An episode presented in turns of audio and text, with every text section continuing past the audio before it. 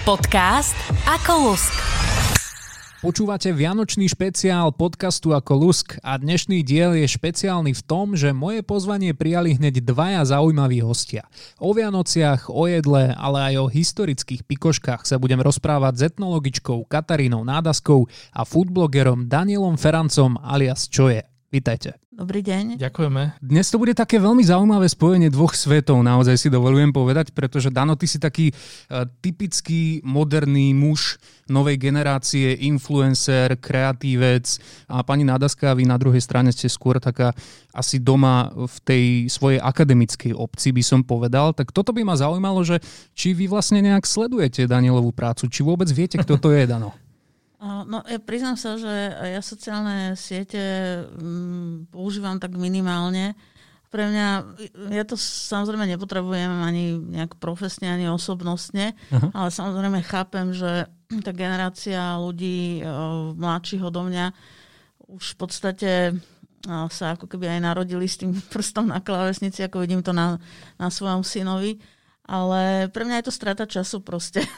Toto bolo inak tak diplomaticky povedané, no, že vlastne úplne, vôbec netuší, kto si. Úplne v pohode. A akože ja som, ja som hlavne rád, že je to pani etnologička, lebo tým pádom vlastne uh, ja som z obliga, čo sa týka uh, takých tých exaktných, exaktných znalostí a uh, faktov. Áno, ty dnes budeš vlastne v úlohe toho počudovaného. Ja, budem, ja sa budem tiež dozvedať nové veci, a ktoré potom sa môžem tváriť, že, že, že, že som ich uh, neprišiel sám. A, a dúfam, že si aj pripravil si nejaké otázky, lebo potom budeš mať priestor na to, aby určite, si sa aj ty opýtal určite, niečo. Určite sa budem pýtať, jasné. No, čiže Instagram ani Facebook to u vás teda nehrozí? Ako mám ich samozrejme založené, sem tam niečo pozdielam alebo niečo uverejním, ale naozaj v minimálnej miere. Ale Špehovanie ja niekoho? To, Nie vôbec? No, ja som taká nemyslela, že by som uh, špeciálne niečo mala proti pánovi, že teda jeho nesledujem, ale ja vo všeobecnosti Jasne, to ako, ako ten Facebook nesledujem, pretože ja ten voľný čas, ktorého mám veľmi málo, využijem proste buď na čítanie kníh alebo si dám pohár dobrého vína, nejakú cigáru a jednoducho mám príjemnejšie veci na pláne, ako sledovať samozrejme Facebook. No. Tak... Dobre vedieť, inak s cigárou som si vás až doteraz nepredstavil. To ani ja si doma nedovolím zapaliť cigaru do frasa. Ja na balkóne iba. Na balkóne? No jasne. Občas, keď tak vodnú fajku. Inak, keď ste sem prišli do štúdia, tak prvé, čo ste zobrali do ruky knižku, ktorú ste tu našli v knižnici, Daniela Majlinga. Eh, je to nejaký váš obľúbený autor? Áno, je to náš mladý divadelník, ja ho teda poznám aj z viacerých inscenácií, ktoré robil v Národnom divadle a tú knihu, ktorú som práve plne siahla, tak sa priznám, že tu som nečítala, ale kým sme si tu pripravovali štúdio, tak ja už som si jednu krátku poviedku prečítala a veľmi ma zaujala, takže určite si tú knihu v dostupnom čase prečítam. Pokojne si ju môžete požičať aj odo mňa. Inak ale tu bolo vidieť ten rozdiel, že keď prišla pani Nádaska, tak si sadla, otvorila si knižku a čakala, prišla v predstihu a potom sa dohnal Dano, zadýchčaný, rýchlo si sadol, ešte ťukal do telefónu, ešte pardon, ešte toto, ešte toto. A ešte teraz nejakú, už môžeme. Ešte nejakú robotu som mal. Ale, ale poznám ruskú klasiku od Daniela mm-hmm. Majlinga, je to jedna z mála knížiek, na ktorých som sa nahlas smial. Ja som uh, Daniela Daniela Majlinga vlastne spoznal na pohode na nejakej čítačke. Už tam som sa proste valal od smiechu. Uh-huh. A, a teda nielen, že to je akože, že smiešné veci, ale že to je takým, takým akože od, odzbrojujúcim, inteligentným spôsobom strašne smiešné a humorné. Takže teda, to nemám fakt rád. Inak teraz si peknú vec mi zase nadhodil, lebo tak keď už vieme, že pani Nadaska fajči cigary, tak niekedy aj na festivale si zapálite cigaru, či na festivali nechodíte? Ja už som stará na festivali. ale akože áno, sem tam, sem tam idem, ale len tak poblíž Bratislavy, kde nemusím, kde mám taký komfort, povedzme, sú také jednodňové festivaly na hrade Devín, tak mm-hmm. tam, viete, ja už ako starší človek mám rada ten svoj komfort, akože spáne v nejakom stane a tak to už není nič pre mňa. Ale samozrejme dobrú hudbu mám rada. Inak ten fenomén sociálnych sietí ako taký, čo na to hovoríte? Ako to zmenilo naše správanie vlastne? Lebo my sme sa v priebehu nejakých desiatich, možno 20 rokov úplne otočili ako homo sapiens, či? No jasné, viete, ako ono je trošku aj rozdiel, že uh, tuto môj pán kolega spolubesedník, uh, povedzme, keď má zamestnanie, kde tie sociálne siete naozaj potrebuje aj pracovne a to je, to je úplne niečo iné, to mm-hmm. úplne chápem. Ale keď si zobrieme bežne uh, hociaký problém, o ktorom ľudia diskutujú, tak neskutočne poklesla taká kultúra vyjadrovania sa, neskutočná agresivita ide z tých rôznych komentov, príspevkov. Proste je to také bahno, hej, preto hovorím, že ja sa ako takým veciam samozrejme vyhýbam, lebo to človeka dokáže absolútne znechutiť, vním ako keby tú deštrukciu spoločnosti, ktorá nemusí byť spoločen- celospoločenská, ale práve vďaka komentom ľudí, ktorí nevedia povedzme, e, naformulovať základnú vetu a gramaticky správne ho napísať, e, to odráža určitým spôsobom aj, aj celú tú situáciu, ktorá je. Takže e, som z toho trošku taká akože znechutená, ako hovorím, pre mňa je to úplne zbytočná strata času. No. Mm-hmm. Dano, pre teba je to robota každopádne, ale nemáš niekedy tiež chuť vymazať aj Facebook a Instagram, hodiť všetko do koša a všetko zapaliť? Ja si myslím, že, že my sme v takej nešťastnej fáze, kedy sme sa s tým ešte nenaučili žiť, s tými sociálnymi sieťami. Aha Nemyslím si, že priniesli nejaké nové správanie, skôr si myslím, že to správanie odkryli. Že... Vyplavilo sa to vlastne s krčiem rovno to, na Facebookové nástenky. Je to také, že keď si vezme, že, že um, keď predtým, um, ja som to už teraz nedávno používal tento príklad, ale že obrazne povedané teda, že keď niekto predtým nejaká spevačka spievala v československej televízii a sledovali ju teda tí ľudia doma pri tých príjimačoch a teraz uh, si predstav, že tá e, okomentovala, že no tak tá ale pribrala, Henten povedal, že tak tá nevie spievať, Henten povedal tamto a mm-hmm. všetko to zostalo v tých, v tých domácnostiach. A zrazu presne toto isté správanie je proste len ako keby e, odhalené na verejnosti. Ja si pamätám ešte také, také obdobie, keď to ešte chvíľku bola hamba, že postupne to akože, že najprv to, najprv to prestalo byť tabu v diskusiách, pod článkami na internete, potom to prestalo byť tabu na, na Facebooku, no a teraz sme v takej tej fáze, keď akože už sa nikto za, nikto za nič nehambí, ako keby, že ja som si všimol, že na Facebooku, že úplne, že, že, že e, úplne, že prestala existovať možnosť, že na, niekomu niekto napíše, že, že je to za môj názor, ale nesúhlasím s tebou, ale, a, a, ale môžeme to nechať tak, že akože nemusíme sa to... Že, že stále do nekonečna je tam vlastne že také, že niekto musí mať presne, pravdu. Pre, že bude to proste, že, že, sa, že sa na seba, že na seba hulákajú, alebo proste sú pasívno-agresívni, alebo trolujú, alebo proste použijú sarkazmus. Mm. A ja si myslím, že proste, že skôr či neskôr sa s tým, sa s tým ľudia naučia žiť, že možno, ne, možno potrebujeme nejakú novú generáciu, ktorá proste si bude ťukať na čelo, že toto robia ich fotrovci a oni si povedia, že tak takýto sprostý ja nebudem a zamyslia sa nad tým. A ty si pamätáš aj na to obdobie, kedy sa ešte len rozbiehali sociálne siete u nás? Asi si bol aktívny hey, užívateľ hneď od začiatku.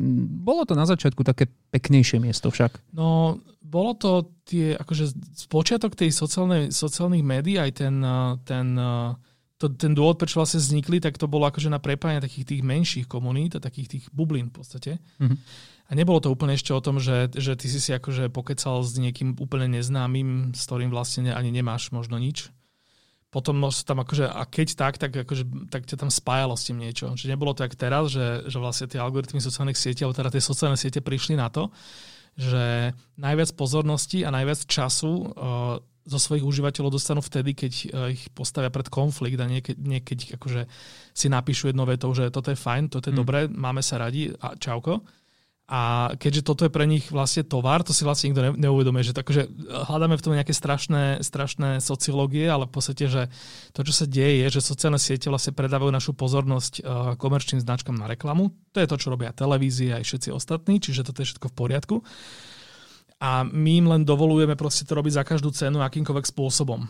A oni sa teda na, na, tvária, že ale že my sme vlastne, my chceme spájať ľudí, že my to myslíme dobre, ale vlastne potom, keď sa stretnú pred tými grafmi, tak uh, prídu na to, že ale keď to budú robiť inak, tak zarobia menej peňazí. No. Čiže všetci robia to, čo by robili všetci ostatní, kebyže sú v ich situácii a teraz treba len to nejak urobiť, tak ako veľakrát ľudstvo doteraz urobilo, že keď sa dostalo do takéto situácie, že jednoducho, že nedalo sa niečo vyriešiť tým, že proste sa ľudia nejako rozumne dohodnú, tak, uh, tak a potom sa to nejako proste...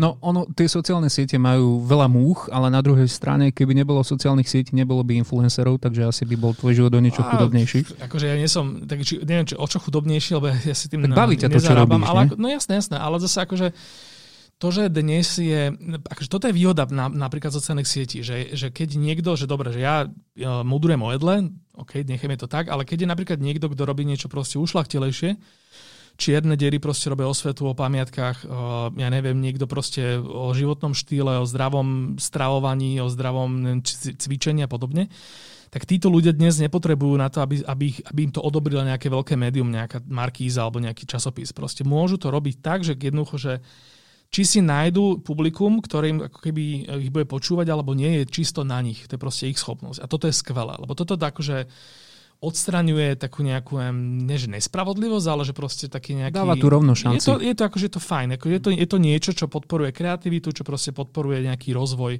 čohokoľvek od komunikácie až po nejaké medziludské, až po zdravie, keď povedzme si to vezmeš z tých profilov, ktorí povedzme ťa učia správne cvičiť a správne sa stravovať. Mm-hmm. Čiže toto je všetko fajn a teraz už len ako keby ten... No, naučiť sa s tým nejako žiť, proste nejako No správať. ešte zo pár desať ročí to, počkať a snáď to bude to, OK. To slušné správanie, akože tiež, niekto, tiež najprv niekto musel prísť na tom, že že keď ideš po ulici a vypleš žuvačku, tak dneska do dne vstúpi niekto iný, ale na budúce on, proste jemu na tom prestane záleží, vypleš žuvačku, ty do nej vstúpiš, obrazne povedané. A nejakým spôsobom sa takto ľudia akoby uh, naučili neplúť žuvačky na, na, na uliciach napríklad. Tak toto akoby očakávam, že sa snáď ešte udeje. No. Vieme, ako vyzerajú influencery dnes, ale mohli by sme sa teraz tak čisto hypoteticky a teoreticky preniesť do minulosti. A pani Nádaska, toto je vaša parketa. Viete si predstaviť, ako by vyzeral taký stredoveký influencer napríklad? No nevolali sa influenceri, ale určite fungovali.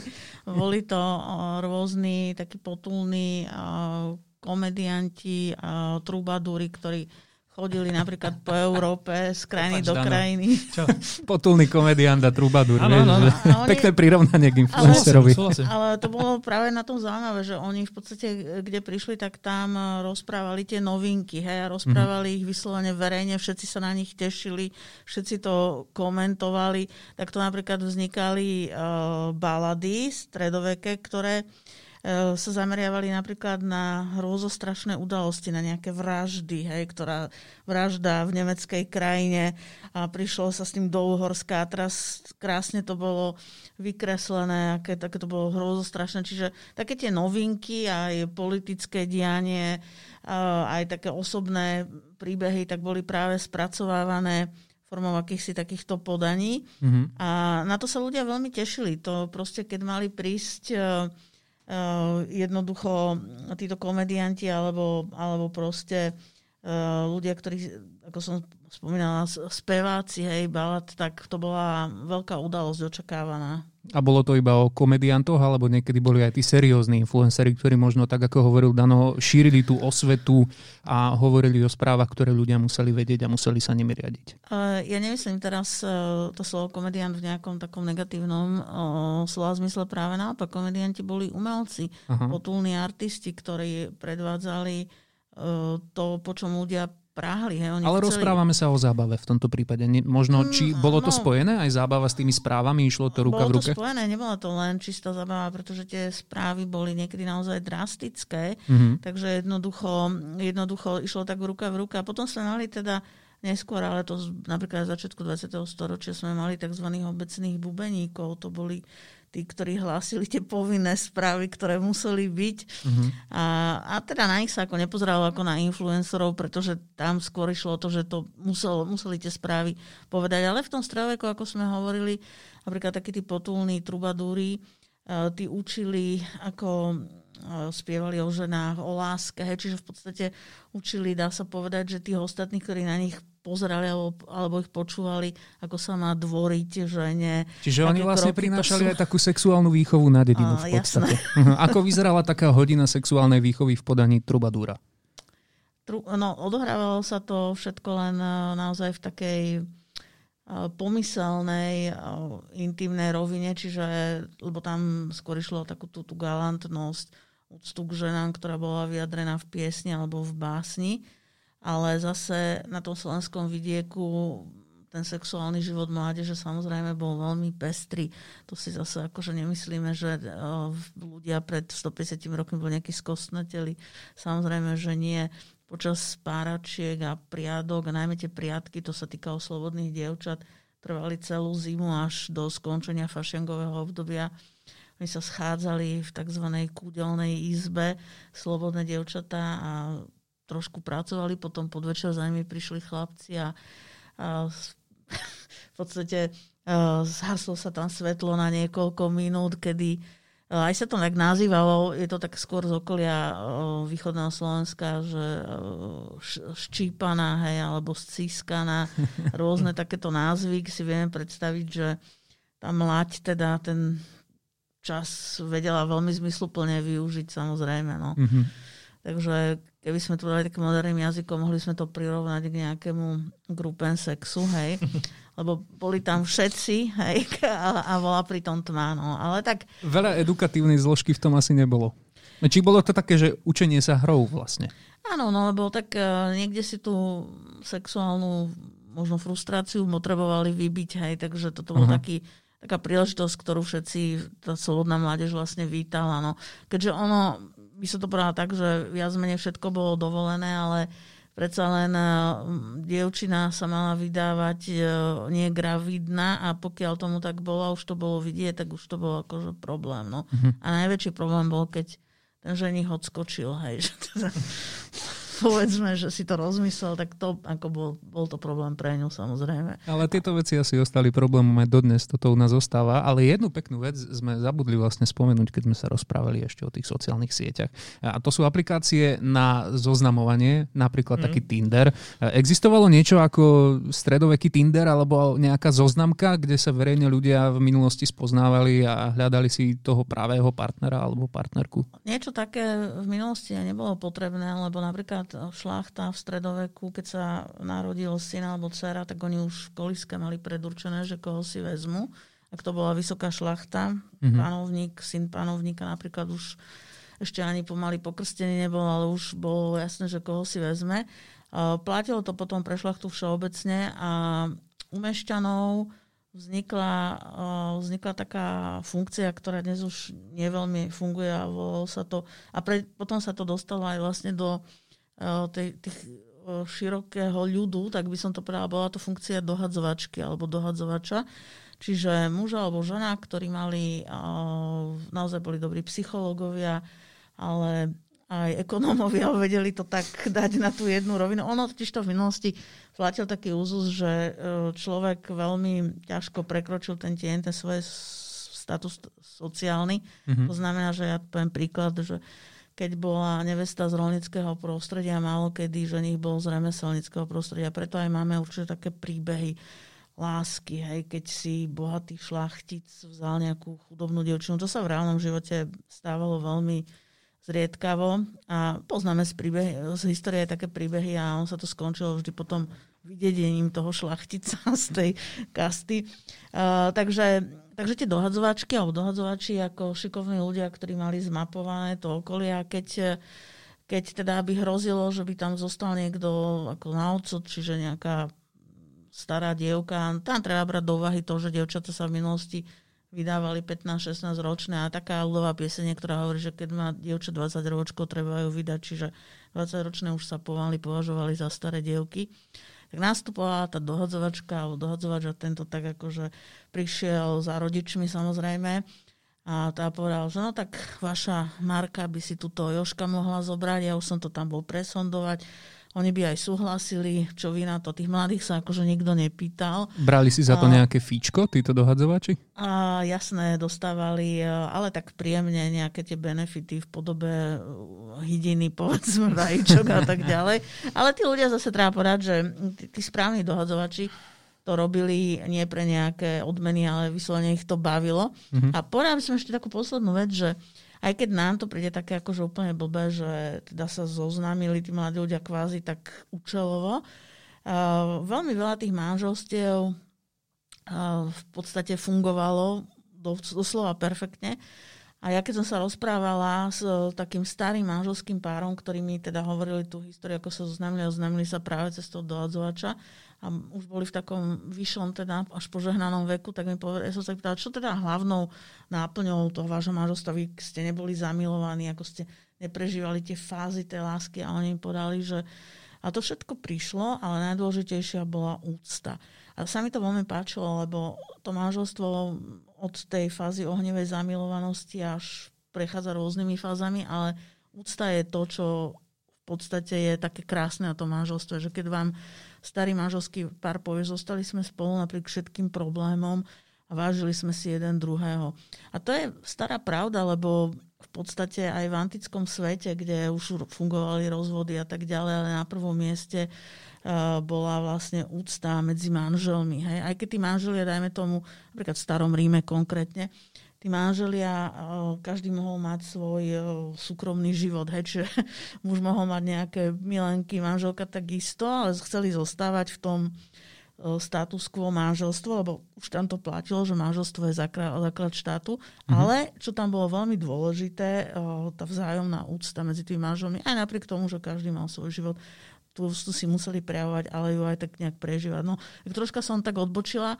Ale Vôbec nevadí, ako nečakal som, že už teraz sa ocitneme v antickom Ríme, ale, ale úplne v pohode. Ale ja som minule čítal taký jeden pekný rozhovor s jednou vzťahovou terapeutkou a psychologičkou, ktorá tvrdila, že vôbec nie je pravda to, čo sa hovorí o dnešnej dobe, že naše vzťahy, vzťahy uh, novej generácie ako keby sú pličie, že sme takí, že rýchlejšie zahodíme možno ten vzťah a tak, že práve naopak je to o tom, že my si uvedomujeme, koľko je na nás skladených uh, rôznych e, problémov, ktoré musíme dokázať e, vyriešiť, či už je to nejaká hypotéka, vyštudovať, e, že ženy chcú mať kariéru, že to nie je vek tlačí a podobné veci a že o to viac si dávame pozor na výber toho partnera a na ten vzťah ako taký a že potom sa snažíme, aby bol dobrý. Ty máš na toto aký názor, Dano?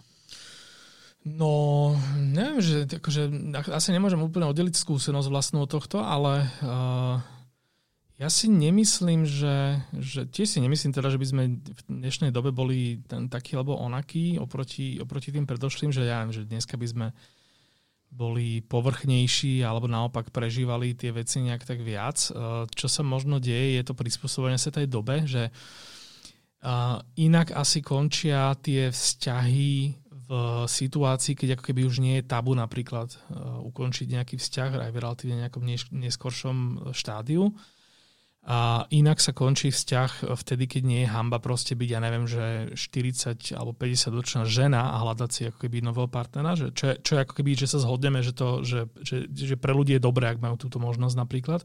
A ak to nie je teraz o tom, že keď niekomu sa proste prihodí v živote nejaká, nejaká smola, tak zrazu proste sa teraz musí riadiť niečím tak strašne e, skostnatelým, čo vlastne slúži len na takú nejakú taký nejaký spoločenský obraz, alebo neviem už pre, ani pres, vlastne presne na čo. Mm-hmm. A ja si myslím, že um, mm, neviem, akože podľa mňa najväčším problémom, akože čo, čo tak ja všímam na ľuďoch, aj čo som si tak všímal aj tak na sebe, je, že, že ľudia skôr ako keby, že sa tak uh, fixujú na ten vzťah samotný a tak sa ako keby zamilovali do, to, do tej predstavy toho vzťahu, že vlastne si Aký by mohol tak, byť super. Si nič tak vysnívajú, že proste, že na začiatku nejaký človek je pre nich akože taký ako keby že zidealizovaný, oni sa potom rozhodnú, že vlastne bude, že že vlastne túžia potom uh, mať s tým človekom vzťah, lebo im to dá nejakú hodnotu, že takto úžasný človek vlastne bude ako keby ich ľúbiť naspäť a potom mm-hmm. vlastne, že no a potom teraz príde tá realita, že teda to nemusí byť tak, alebo že napríklad niektoré veci, ktoré človek považuje z počiatku za úžasné, tak časom nemusia byť až také úžasné, že je to akoby také, že strašne dôležitá taká fáza, alebo teda ja som to tak nejak tak, tak zažil, že strašne dôležitá je tam, je tam taká fáza, že byť taký nejaký vyspelý, asi také veci, akoby, že neklamať si v niektorých veciach. A keď aj človek zistí, že vlastne akoby, že na začiatku e, si predstavoval niektoré veci inak, alebo niektoré veci videl nejako inak, tak akoby, že nejakým spôsobom to nevyhodnotí ako nejakú urážku jeho samotného alebo nejaký podvod, ktorý sa na ňom udial, alebo ja viem, že si, sa to bude hambiť priznať, že on sa zmýlil a bude sa tváriť, že to bolo nejak inak.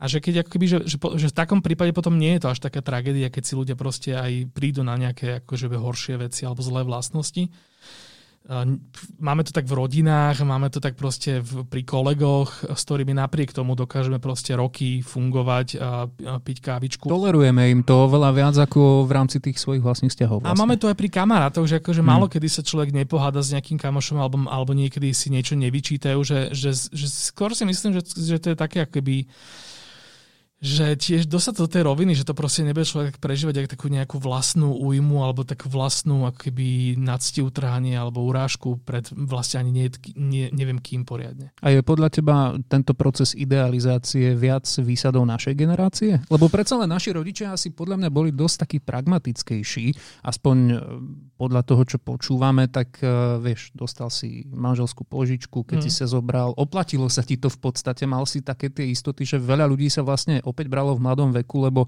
ako keby nemalo čo stratiť. My často čakáme, otáľame, váhame práve preto, lebo sa bojíme, čo bude a mm. nechceme do niečoho vhupnúť, keď napríklad sa necítime zatiaľ dostatočne zabezpečení. Pre zmenu generácia našich starých rodičov, tam sme zase často počúvali o príbehoch, kedy sa detko s babkou vyšli dozabíjať celý život a mm. nadávajú na seba pomaly ešte 20 rokov po smrti toho druhého.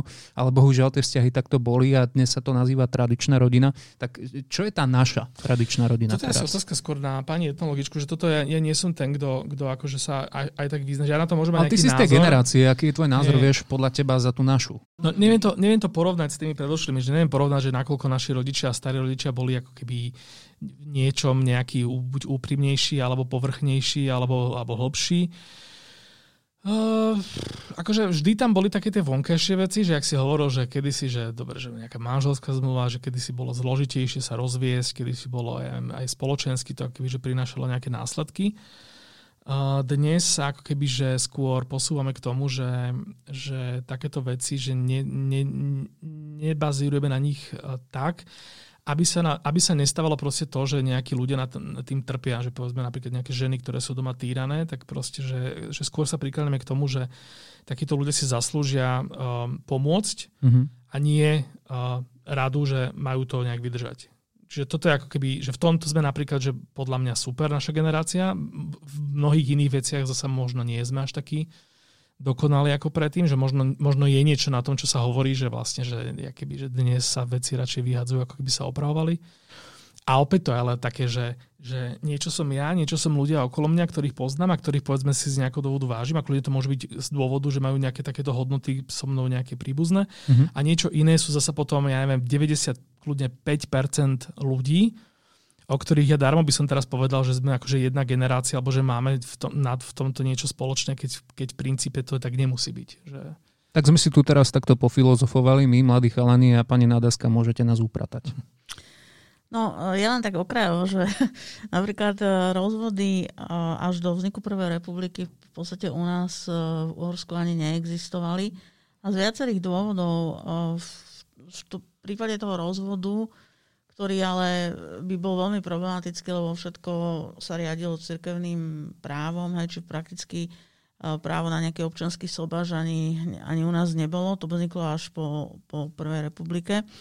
Tak, e, ale hlavná otázka, že teoreticky by sme povedali, že čo by sa dialo v prípade rozvodu, no tak tá žena by ťahala za veľmi krátky koniec, ona vlastne nemala žiadne šance, lebo že ženy sa pomerne neskoro dostávali k nejakému vzdelaniu. Mm-hmm. Boli, a to je jedno, z akej boli triedy, lebo aj v triede mešťanov uh, tá manželka reprezentovala manžela, ktorý bol nejaký remeselník, povedzme, alebo uh, proste notár, hej, advokát. A jej sa hovorilo pani notárov alebo pani doktorova. Hej. Čiže ona bola žena v domácnosti a všetky tie prostriedky prinášala do domácnosti manžel a to isté bolo v tej, v, u tých rolníkov tam prostriedkov bolo finančných veľmi málo, dvaja manželia sa podielali na chode hej, a zveľaďovanie tej domácnosti, toho gázdostva. Čiže tie ženy by boli odstrihnuté, no čo by akože robili. A druhý, druhá otázka bola uh, problém napríklad uh, žien, ktoré sa nevydali. Ja uvediem za všetky ženy aspoň jednu, Boženu Slančikovú Timravu. To bola uh, mimoriadne vzdelaná žena s neskutočne veľkými predispozíciami napríklad pre psychológiu. A keď si, keď si zoberieme tie novely, ktoré ona písala, veď ona mala nápadníkov, mohla sa povedzme vydať, ale nechcela sa vydať len pre ten status, že aby som bola vydatá. A, a hľadala takúto svoju lásku, nenašla, tak na tom malom meste, kde, kde žila, tak eh, ten život krásne teda dala do tých noviel a tie sú brilantné, briskné na, Nobel, na Nobelovú cenu veci. A, a vieme, ako to s ňou dopadlo. Hej. Ona teda sa nevydala, ale čo to znamenalo v tom širšom kontexte, v podstate bola akoby na ťarchu rodine svojho brata, aj brat bol evangelický farára. Uh, potom v podstate to bola taká povinnosť, že on sa musel o túto slobodnú sestru postarať.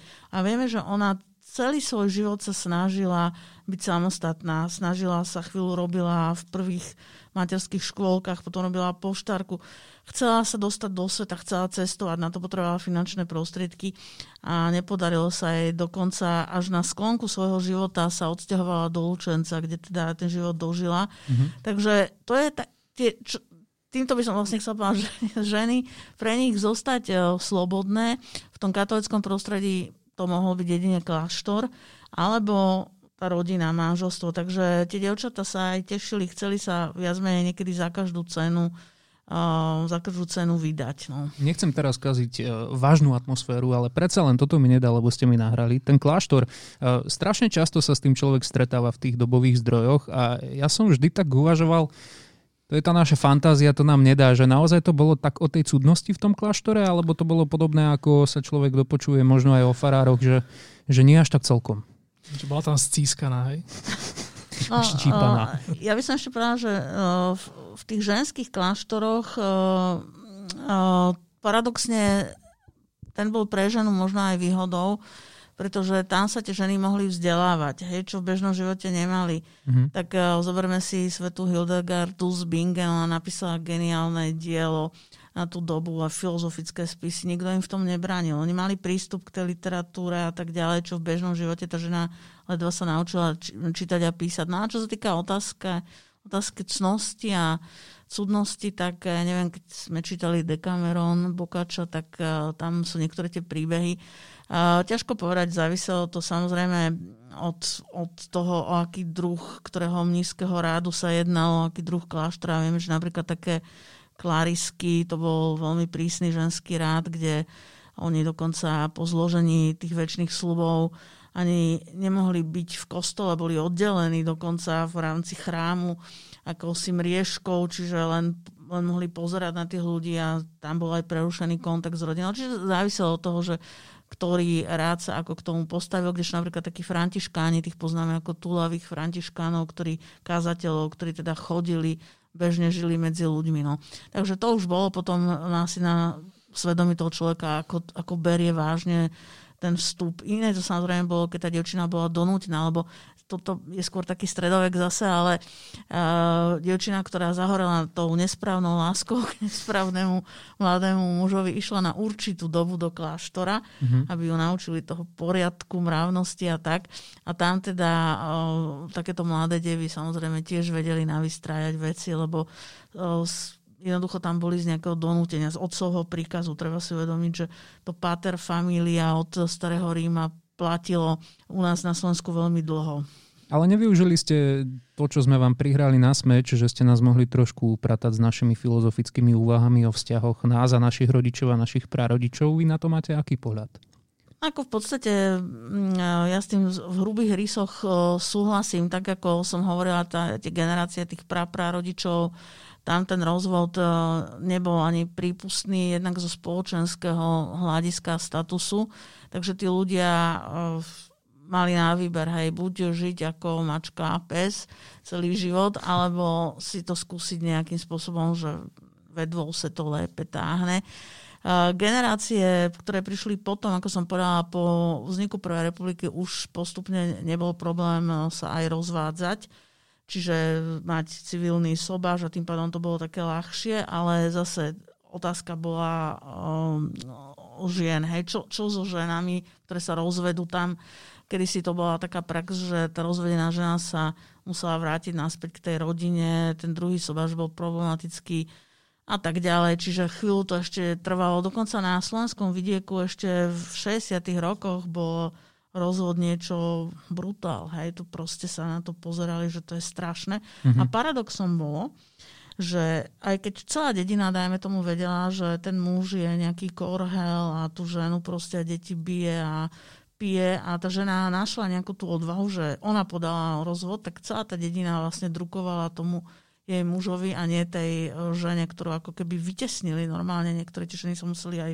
odsťahovať hej, do bývať niekam inám, pretože všetci na ňu pozerajú, že to je tvoja vina, to je tvoja vina, ale všetci pri tom vedeli, aká je pravda. No. Takže našli by sme akože mnoho takýchto aj závažných samozrejme tém. A mňa ešte tak dopadlo, nápadlo, že v podstate, keď sme hovorili o tých zoznameniach, tak veľmi dlhé obdobie, obdobie na Slovensku si tie isté pozície držali, také tie inzeráty v, tlačen, v tlači, normálne tlačené, ste si kúpili pred, ja neviem, 50 rokmi. Zámožný muž hľadá ženu, značka no, ale, ale to prešlo aj do obdobia socializmu. Viete, že od uh, nejakých mládežnických časopisov ako Kamarát, hej, a ja neviem, po smenu a, a tak ďalej, kde, kde vlastne ste mali normálne tie rubriky inzeráty, zoznamenacie inzeráty a tam e, to celkom akože fičalo. Mm. Od, od mladých ľudí, hej, až po, až po nejakých zachovalých penzistov. No. Tam, e, keď sme sa bavili o tej rodine, povedzme, e, tých dnešných 50 60 tak to boli ľudia, ktorí sa brali možno často preto, že tie ženy alebo dievčatá veľmi neočakávane odtehotneli. Hej? Čiže silná generácia je taká, kde, kde vlastne sa naozaj zobrali, pretože tí rodičia tlačili, že no tak e, je gravidná, tak sa vezmite, hoci sa spoznali na nejaké diskotéke, bolo to absolútne neplánované. Nejak, nejakým spôsobom pre tú staršiu generáciu tá antikoncepcia, hoci už bola dostupná, ale neplatila.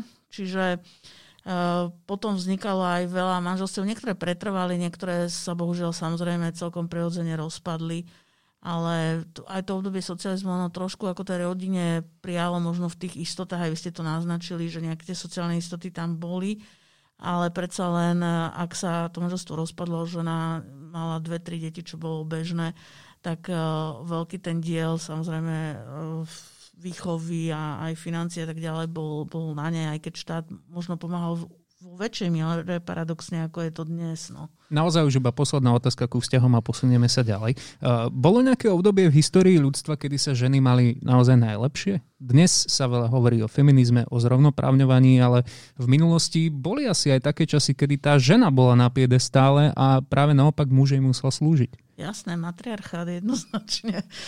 Žena bola vtedy náčelníčkou, šamankou, proste naozaj si to užívala. Vidíme tie svedectvá na základe e, sošiek, ktoré sa našli z tohto obdobia, tie ženy matky, ženy bojine, krásne stvárnené, ženské rysy, veľké prsia, veľmi široké boky, veľké zadky Často sa našli tie sošky len bez rúk, nôh, hlavy, len vlastne to torzo, kde bolo tá, tá ženskosť bola veľmi krásne vyjadrená mm-hmm. ako symbol plodnosti a tej úcty, že toho tajomstva, že teda ten muž tie deti nevie priviesť na svet, žena áno, a samozrejme k tomu, aby to dieťa vznikla potrebná spolupráca obidvoch. No ale muži, a to je zaujímavé, že väčšina autorov týchto sošiek sú muži, umelci, ktoré, ktorí si tie ženy aj takýmto spôsobom v podstate uctili, vážili. Mhm. Ale v dejinách by sme samozrejme našli aj iné obdobia, kedy, a to sme už spomínali, tých trubadúrov, hej, čiže kedy tie ženy boli dávané na až taký romantický piedestál, tá galantnosť voči ženám nám išla dejinami. A mne trošku je to tak aj ľúto, že v podstate tá dnešná mládež, ja si veľmi vážim mladých ľudí, ktorí vedia byť galantní k ženám, či už k svojim vrstovničkám, alebo teda k tým starším ženám. Je to tu sedia už... dvaja. Áno, je to veľmi príjemné stretnúť galantného mladého muža. Dano, ty si výslovný zastanca rovnoprávnosti, alebo si vieš predstaviť aj život v matriarcháte? No ja si myslím, uh, akože, aj, aj, aj ako som počúval proste tie, tie veci z minulosti, že ono, že strašne často tak náražame v spoločnosti na ten konflikt toho konzervatívneho a liberálneho, mm-hmm. to máme tak nazvať tými modernými výrazmi. A teraz akože e, sa, je tam, že, na, že narážame tam aj na také, také chybné vnímanie toho, že, že čo vlastne tí ľudia tým myslia. Aj tí ľudia často akoby, že, že si tak akože milia že, to akoby, že ne, nezaťahujú do toho faktor času napríklad. Že napríklad, eh, že nejaký, tak, tak, že nejaký konzervatívec vlastne ti povie, že, že dnes sa máme správať eh, na základe rovnakých pravidel a hodnot, ako sa správali ľudia niekedy. Dá ti ako argument, že toľké, toľké stáročia to proste fungovalo, tak akože, že prečo to chceme meniť, že by sme to nemali meniť.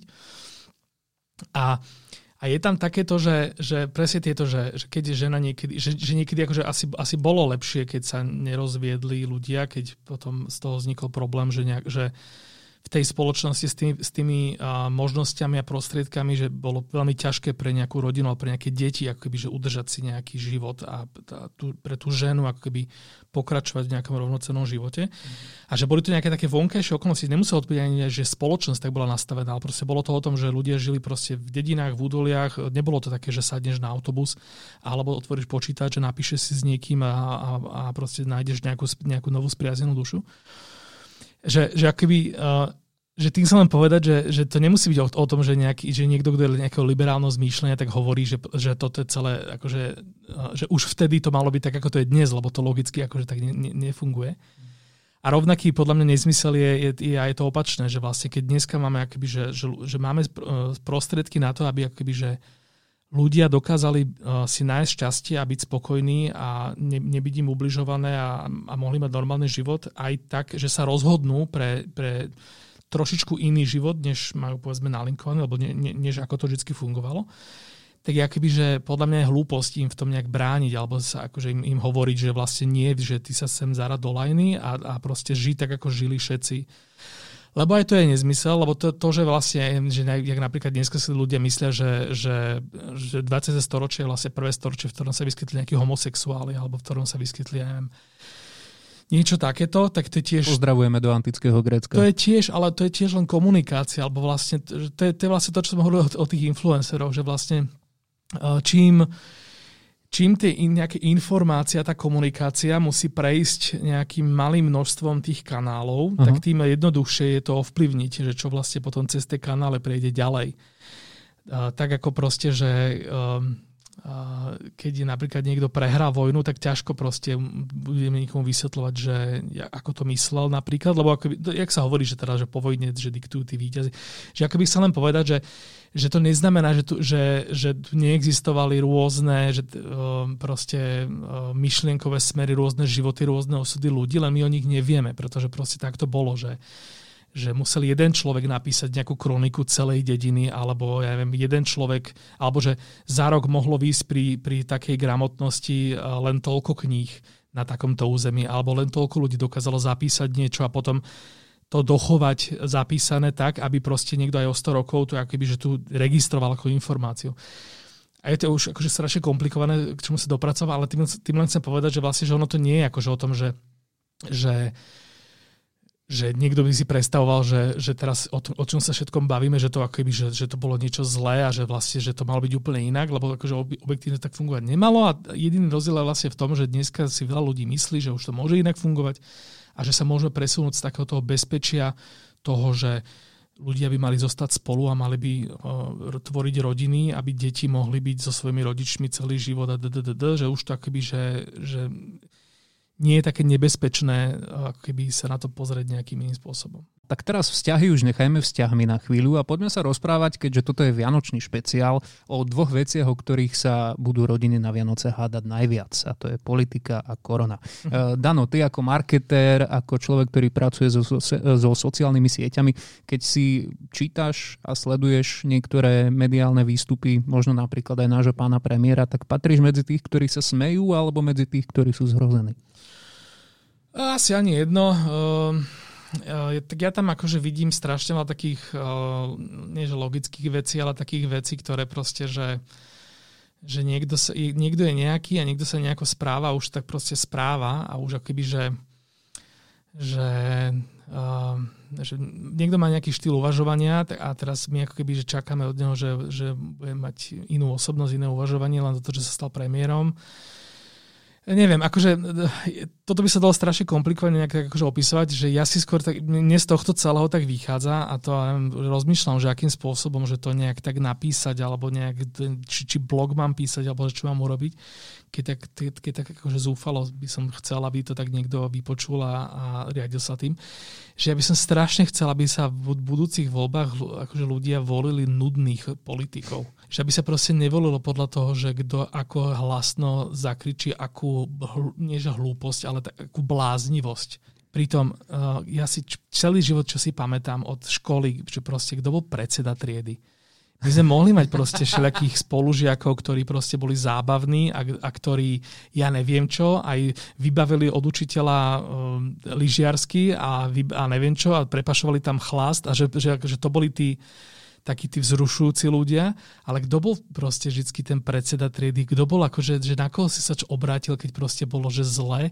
a si len potreboval niečo, že fakt, že bez emócií vyriešiť, bez toho, aby, ja neviem, že to boli takí tí proste, že, že fakt tí racionálni, nudní ľudia proste, že ja neviem, mne z toho tak, tak proste vychádza, že strašne sa to tu tak, tak za, zaužívalo, že proste, že je hrozne ľahké strhnúť ľudí na svoju stranu nejakým zavádzaním, podvádzaním, populizmom a my sa tu potom ešte čudujeme, že, že proste, že zasa sme niekomu naleteli a pritom len ten niekto urobil úplne to isté, čo sa tu robí už desiatky rokov. Pani Nádoska, boli v minulosti nejaké také najväčšie príklady politikov, kráľov alebo iných mocných, ktorí možno na základe nejakých pološialených rozhodnutí priviedli svoju krajinu alebo možno aj civilizáciu takmer k zániku?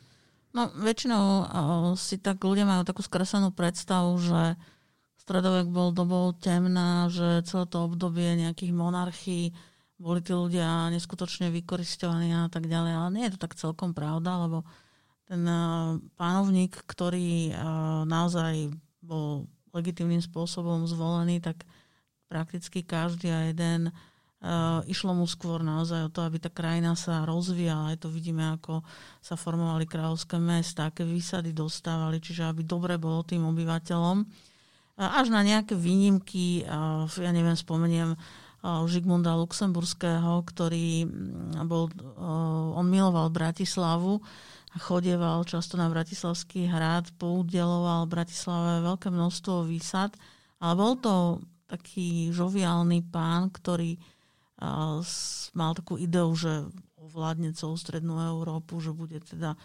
akýmsi až takým tým rímským cisárom. A v tej zahraničnej politike sa mu absolútne nedarilo, tam boli veľké prehry s husitmi a a tak ďalej.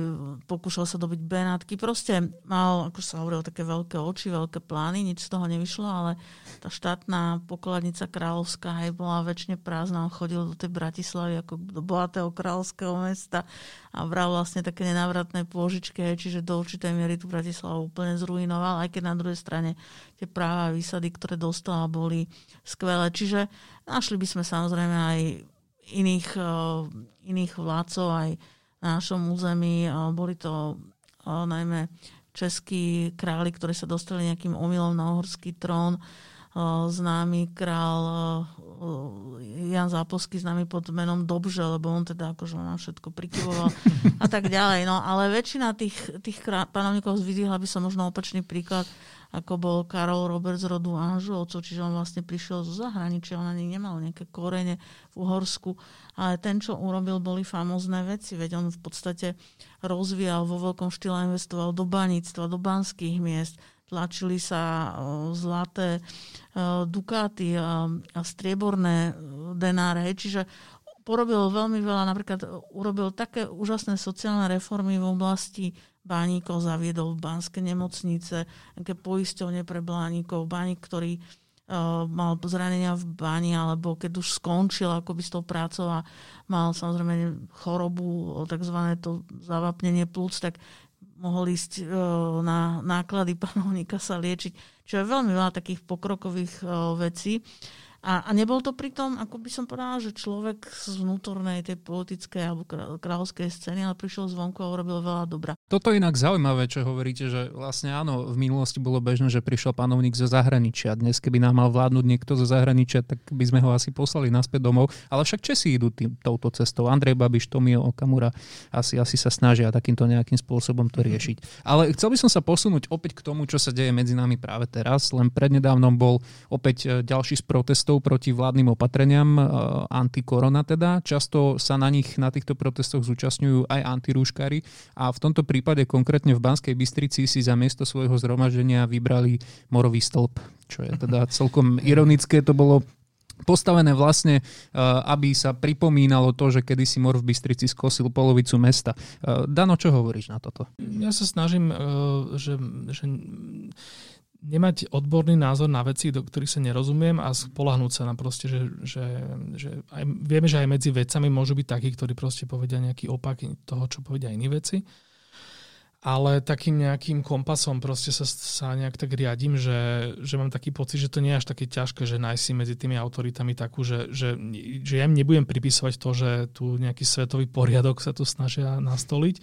Podľa mňa, podľa mňa sa úplne v pohode dá ako keby normálnym zdravým rozumom o, zorientovať v tom, že proste, že niečo je ako keby, že to asi tá, tá lepšia cesta k tomu, aby sme sa tu mali nejak lepšie oproti to, tej situácii, čo je dnes a naopak proste, že ja, ja mám tú smolu, že títo antirúškari, keď idú na gotko, tak oni mi chodia pod oknom, keď tam idú, takže akože ja toto mám vždy z prvej ruky a to, akože to, to, to, to sú ľudia, ktorí, o ktorých by, by som si proste nevypýtal ani, ani hrnček cukru. Hmm. Často.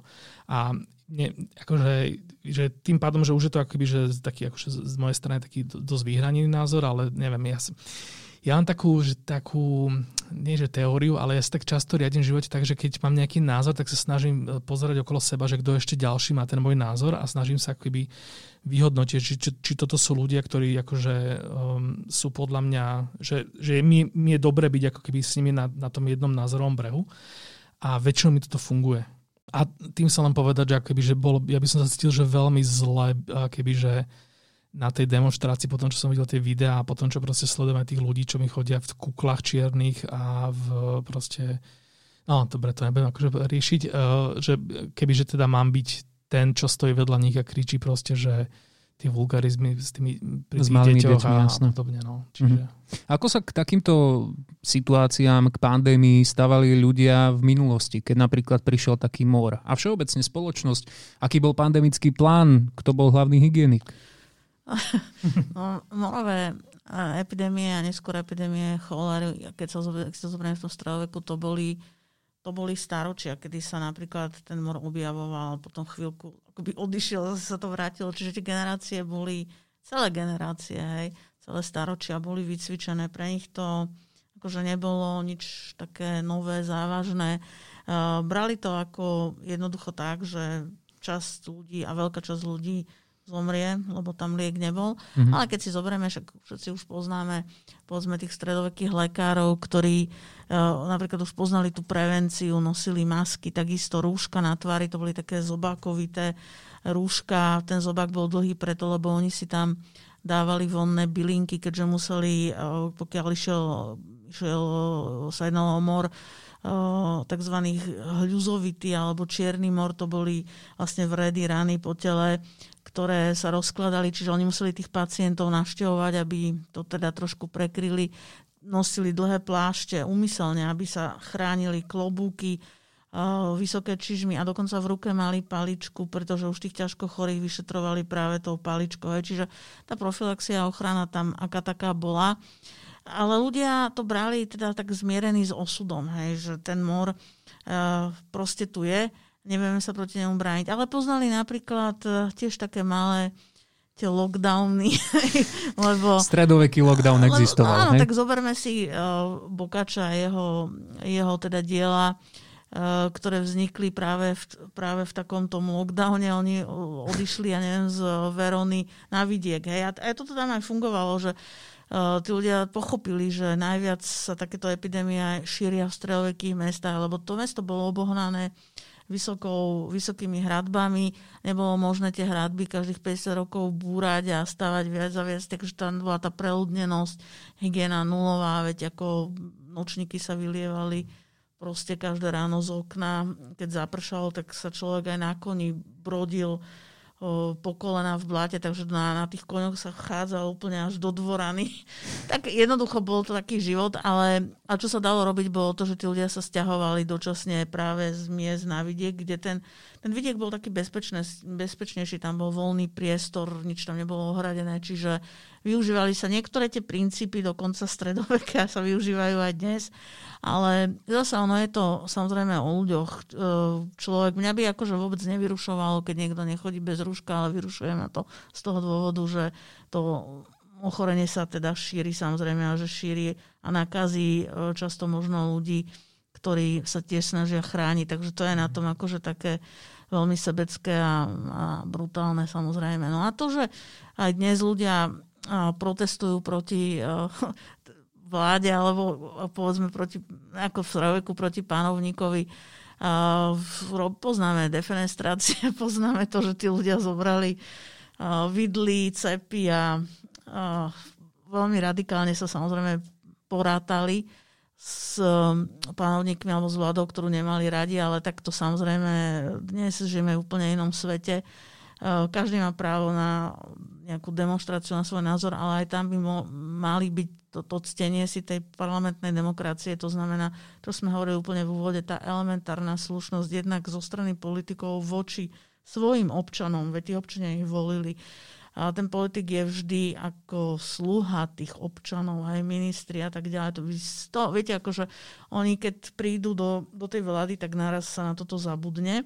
A to je ako veľká chyba. A rovnako potom teda tá spätná väzba, alebo to je tak, akože, ako sa zhorí ozýva, ako sa do hory volá, tak sa z hory ozýva. Hej? Čiže ako sa správajú tu politici k národu, tak tak sa ten národ správa k tým politikom. Takže to No.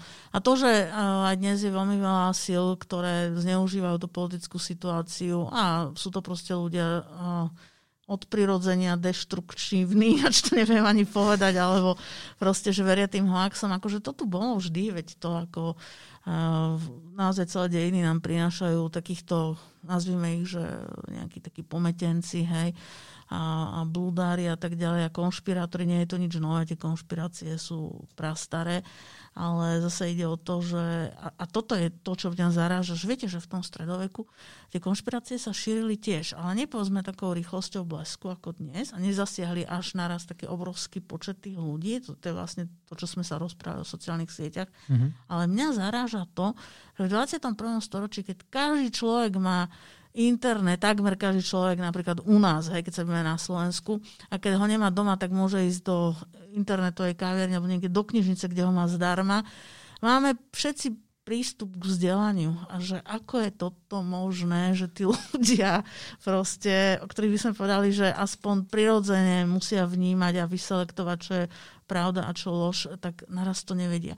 A, a, a tu, tu vidím tú tragédiu a potom aj tie následky, že čo to bude mať, keď v 21. storočí veľmi veľa ľudí na môj vkus verí niečomu, čo je až to, to vám ako mozog neberie, hej, že ako je to možné. No. Na toto ja mám odpoveď, že ako je to možné, že ľudia majú všetky informácie dostupné a napriek tomu sa tak správajú. Je to opäť to, čo som hovoril aj pri tých sociálnych sieťach, že na internete je Wikipédia a veľa stránok, kde sú fakty. Ale vieme dobre, že, že ľudia proste, že nestačia fakty, treba interpretovať fakty. Že ne, ne, nestačí povedať, že niečo je, nie, niečo je niečo a niečo sa nejak stalo, ale akoby, že treba z toho interpretovať nejakú skutočnosť, čo to teraz znamená. No a tu nastupuje vlastne to, že, že aj ten Google, že tak ako Facebook je súkromná firma, ktorá vlastne akoby zarába peniaze na, na našej komunikácii, tak rovnako Google je súkromná firma, ktorá tiež zarába peniaze na komunikácii alebo na, na, proste na, tom, na, to, na tých procesoch. A jednoducho, že, že keď ja si tam napríklad naťukám e, COVID, tak vyhodí mi, že čo je to COVID a to, bude, to budú tie fakty a potom mi, mi vyhodí ďalšie odkazy. A teraz tie ďalšie odkazy, um, ja si z nich nejaký vyberiem a ten si otvorím a ten prečítam. Toto budem robiť veľmi dlho. A Google zistí, že ja si, že ja si skôr otváram tento typ informácií, tento typ médií, tento typ stránok. A t- keďže Google chce, aby som bol spokojný, aby som proste aj na budúce si ho otvoril a tým pádom mi mohol on predať aj nejakú reklamu, na ktorej on zarobí peniaze, tak on mi nebude ponúkať to, čo si myslí, že je pre mňa dobré, ale to, čo si myslí, že ja si vyberiem. To je celá, celý ten ako keby tá finta v tom. A tak ako ja si uh, vyberiem, uh, že keď si dám COVID, tak si vyberiem proste, že, neviem, že nejakú európsku uh, vedeckú inštitúciu, nejaké seriózne médiá, tak niekto iný si takto proste vyberie všetky tie ho- hoaxy a všetky tieto ako keby konšpiratorské magazíny. A, sa mu to a dostane sa do toho, do, do, do, do, do toho proste kruhu, pretože Google jednoducho mu vždycky bude ponúkať to, čo si myslí, že si vyberie, nie čo si myslí, že je pre neho najlepšie. Lebo to, to si ten Google ani nemôže ako keby povedať. Že ten Google ako súkromná firma nie je ten, kto má rozhodovať napríklad, že, toto je, že môže, si, môže si len povedať, že tak na to, aby proste tu bol kľud, alebo na to, aby proste sme ja nemali v spoločnosti veľa takto zmýšľajúcich ľudí by by sme my ako Google mali radšej ponúkať ten typ odkazov, lenže to Google ako že nemá na toto mechanizmus, ani v podstate ani, ani funkciu, ani nejakú autoritu na to, aby to mohol urobiť. A myslím, že to by, by mu to aj niekto aj veľmi rýchlo zakázal, aj keby za tým bol veľmi dobrý úmysel. Čiže toto je akoby ten, to, taká tá chyba, ktorá, ktorá tu je a vďaka ktorej proste sa teraz dejú proste príšerné veci a ktorú nejakým spôsobom sa musíme dopracovať k nejakému riešeniu tohto, s ktorým budú akoby, že väčšina ľudí OK. A toto ešte nemáme. A teda dúfam, že to nepotrvá dlho. No. A ja, dobré, a potom ako, ako by sme si to mohli vysvetliť, že kde zostal potom ten zdravý sedliacký rozum? No to, to je opäť, to, Niekde v peniazoch za reklamu, to, to, asi by to, som povedal. Ale toto je opäť to, že vlastne, že, že, že poviem, e, že kto v posledných voľbách hovoril o, o zdravom sedliackom rozume?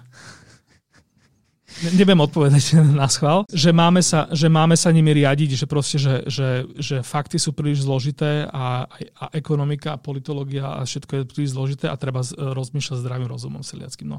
Ono aj ten pojem sám o sebe stratil vlastne ten svoj význam, že ľudia dnes ten, podľa mňa teda ten zdravý sedliacký rozum vlastne už začali považovať za to, že oponuje tomu, čo hovoria odborníci. Zdravý sedliacký rozum pre mňa vždycky bol o tom, že že ľudia, že nemusel si vyštudovať vysokú školu na to, aby si vedel, že niečo je nejaké. Hmm. A to, to je akože dobré, lebo, lebo proste ľudia nemuseli vyštudovať medicínu, aby vedeli, že proste, že keď má dieťa horúčku, tak mu majú dať ja neviem, studený obklad, zmerať teplotu. Toto bol zdravý sedliacký rozum. To, oni, sa, oni, to, oni sa to nenaučili v škole, oni sa to proste naučili od takých tých svojich influencerov, keď sa teda máme vrátiť. Proste Myslíš rodičov, mamu a oca? No, alebo kolegov, alebo proste hoci koho. Jednoducho, že suseda zaklopala na dvere susedy, že preboha, moje dieťa má horúčku a tá suseda mala už tri deti, tak vlastne, a takto sa keby, že takto vznikal zdravý sedliacký rozum. No a hmm. teraz si to porovnáme s tým, že čo sa za zdravý sedliacký rozum považuje dnes. No, prečíta si na internete, že keď je teplota, tak nech si dá pol deci sava. A, Hej, a také, že pravda, tam, pravda no. je uprostred, čo je opäť také, že, že pravda je síce môže byť uprostred, ale fakty nie sú uprostred, že tie sú mhm. proste nejaké alebo nejaké. No. S akými najväčšími hovadinami, čo sa týka covidu a konšpirácií, o ňom ste sa vlastne stretli? Čo vás úplne najviac zarazilo? Mňa fascinuje to, jak, že už teraz začína, začínajú zomierať aj známi ľudia a, a ja vždy to rozkliknem proste, už ani neviem prečo.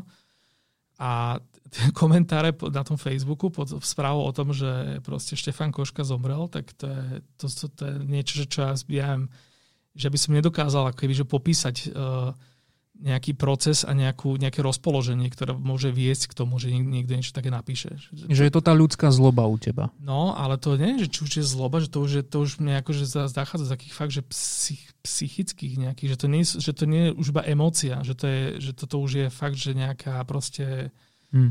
neviem aj nejako to nazvať, no nejaká proste mentálna porucha, alebo čo. Ja som toto párkrát spravila, že som si čítala pod nejakou vážnou správou tieto komenty a normálne mám strach, že že na ulici, že koho ja stretnem, že čo ten, to, to je akože desivé. A preto som to prestala robiť, lebo to je jednoducho, uh, je, je, je to, na mňa to veľmi depresívne vplývalo.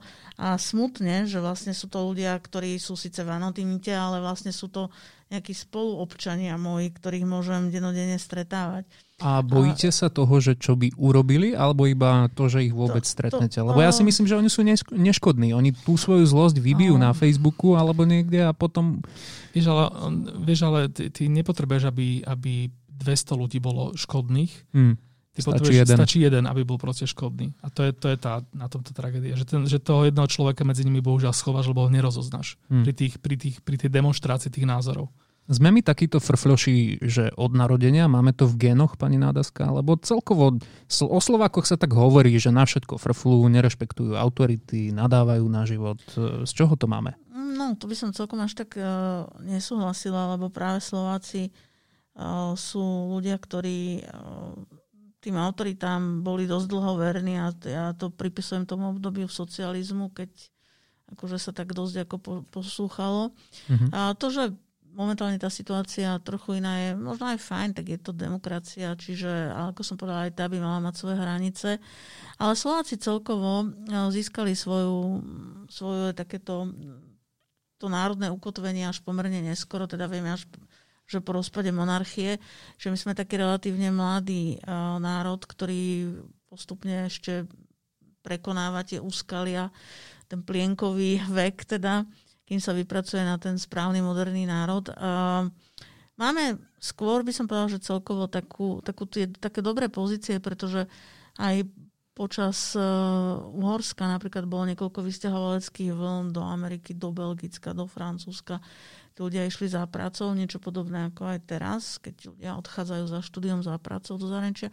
Mali vždy veľmi dobrý kredit Slováci, ako veľmi húževnatí pracovití, usilovní, vedeli sa vynájsť s určitým zmyslom pre humor, dobrosrdečnosťou.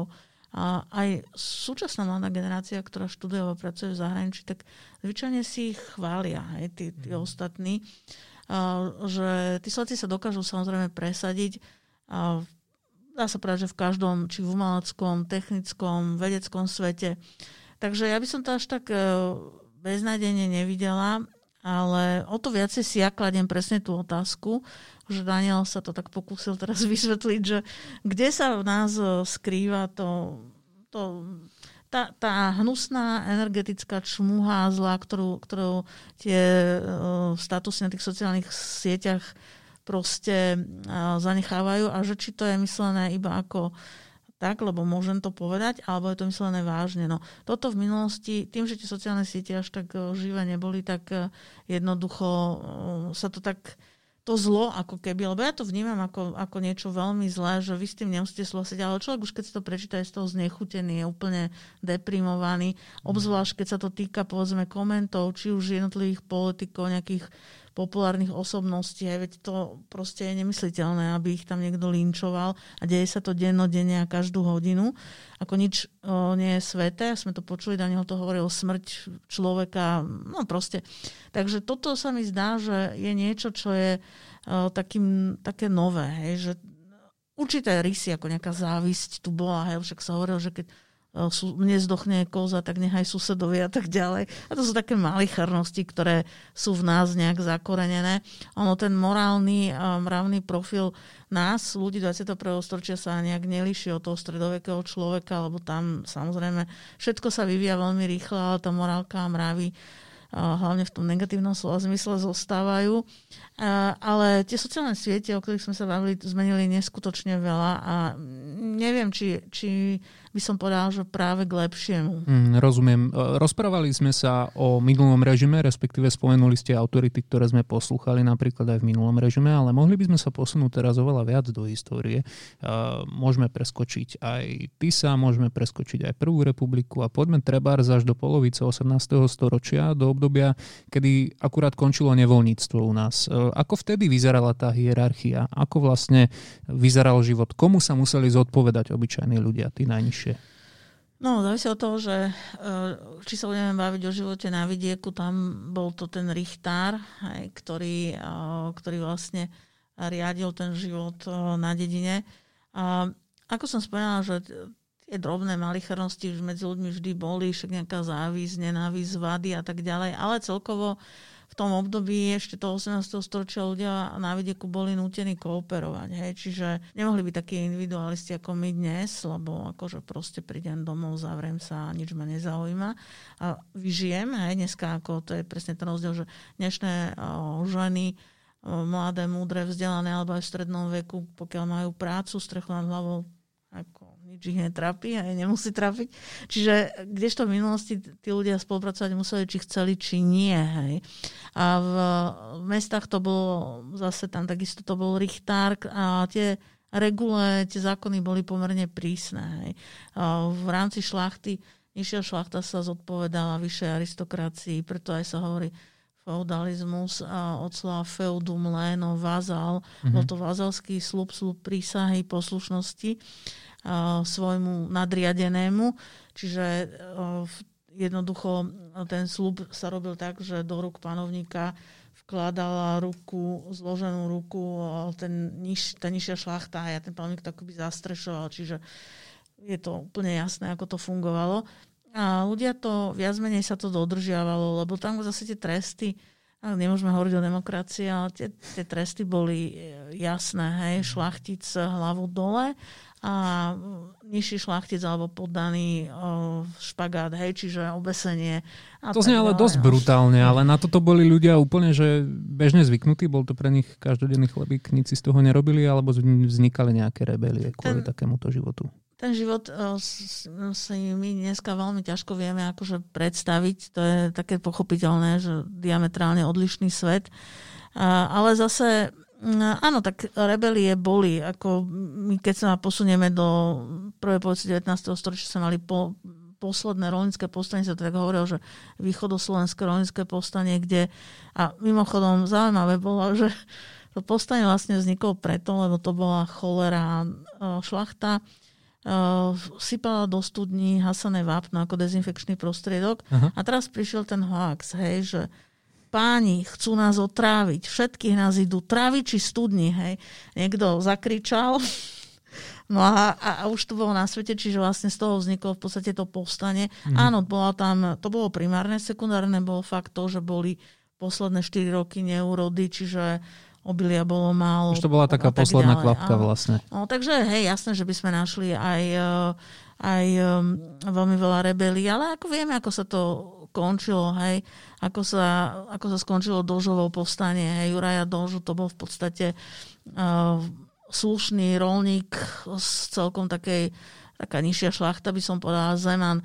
A čo mu urobili, teda skončil na tom rozpálenom tróne a začalo v podstate nevoľníctvo. Čiže každá tá etapa, kde bola tá vzbúra, tak uh, sa skončila. Tá vzbúra bola dočasná, hej? Mhm. ale že sa to skončilo nejakou tou uh, sil, silovými zložkami, ktoré, ktoré vlastne tých ľudí potlačili. No. Dano, ty si niekedy sa zamýšľal nad tým, že by si sa možno radšej narodil v inej dobe, ako si sa narodil? No určite, hej, ale málo kedy mi z toho vyjde niečo iné, než, než teraz. Ja si tak hovorím, že, že aké super, že som... Takto, jednak je, aké je smola, že sme... Uh, že v tých 90 rokoch, ktoré tak vnímam, že vo svete boli také, že možno aj že také najideálnejšie, Hmm. Tak celkovo, že my sme tam ešte neboli úplne, že my sme tam ešte riešili nejaké ako krajina, teda nejaké vlastné problémy, že bohužiaľ, že teda toto sme si nemohli užiť, a, ale akože neviem, podľa mňa je, akože na všetkom vidím nejaké, že, že dobré zlé stránky. No určite by som nechcel ži, žiť v dobe, keď akoby, že by som nemal nejaký svoj osud pod kontrolou, tak ako mám teraz napríklad, alebo tak si myslím, Mhm. že mám teraz. Inak z toho akože, že ešte taký len tak na chvíľku k tým, k tým ľuďom agresívnym na Facebooku, že, že akože asi, treba asi povedať, že že ono, že niektoré to správanie, že možno nie je až také úplne, že nelogické, že akoby, že človek, ktorý je ktorý je v strese, pretože cíti nejakú bezmocnosť, že vlastne, že niečo sa deje, že on to nejak nevie ovplyvniť, že na ňom sa tu len niečo valí, tak akože asi bude, ja si myslím, ako, že nie som psycholog, ale že, že mám takú skúsenosť, že takýto človek, že, že, že skôr bude akoby, že sa snaží byť aktívny než pasívny, lebo si bude hovoriť, že proste, že, jak sa hovorí presne, že musím niečo urobiť. Nik, akože málo kto povie, keď, keď akože vidí, že sa deje nejaká proste nejaká, nejaká um, kríza, proste nejaká taká, takáto situácia, Rezignovať je tak to najhoršie málo vtedy. kto, málo, že akože sú ľudia, ktorí samozrejme, že nemajú čo urobiť, ale že Hmm. málo kto akoby, že sa, sa, sa aspoň nesnaží niečo urobiť.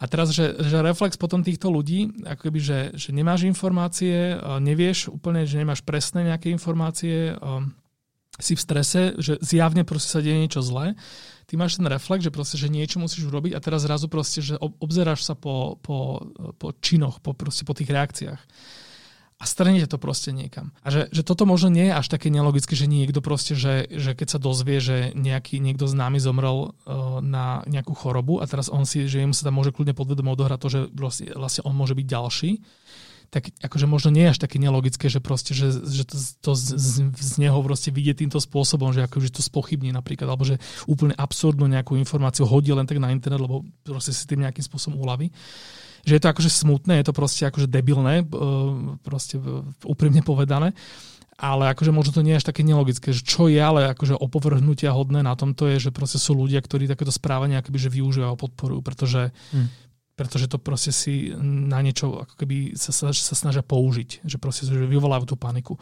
Dneska z covidu pred dvomi rokmi z utečencov, predtým z homosexuálov, predtým zo židov. Ja mám skôr pocit, že dnes sa všetky tieto elementy, ktoré si spomenul, kombinujú do jedného. No, vždycky to je, vždycky niečo prevláda. Vždy- Akože, vždycky je to tak, že, že nejaký čas sú proste homosexuáli na rane, nejaký čas sú proste liberáli. Hm. Židi, Maďari napríklad už nie sú, ak si, ak, ak, ak si všimneš. No, teraz som počul niečo o spoločnej tlačovke maďarských strán, ktorá Á, mala byť, ale okej, dopadlo to ale- tak, že sa navzájom obvinili a No. zase sa pohádali. No dobré, ale že povedz nejakému, povedz zo slovenskej krčme, že proste, že, že, že vás idú zajtra ohroziť Maďari, tak Hej. akože si, si no tie časy, si- kedy no, sme išli na tankoch na Budapešť, tak tie už sú dávno Čiže akože je to také proste, že no a toto je na tom, na tom tragické, že vždy sa proste nájde niekto, kto, kto neváha proste sa chytí tejto lopaty a použiť ju. Mhm. Poďme byť teraz trošku spomienkoví optimisti. E, Pani Nadaska, v čom by ste vy povedali, že máte na 100% lepšie spomienky na detstvo, alebo že vaše detstvo bolo lepšie, než majú dnešné deti?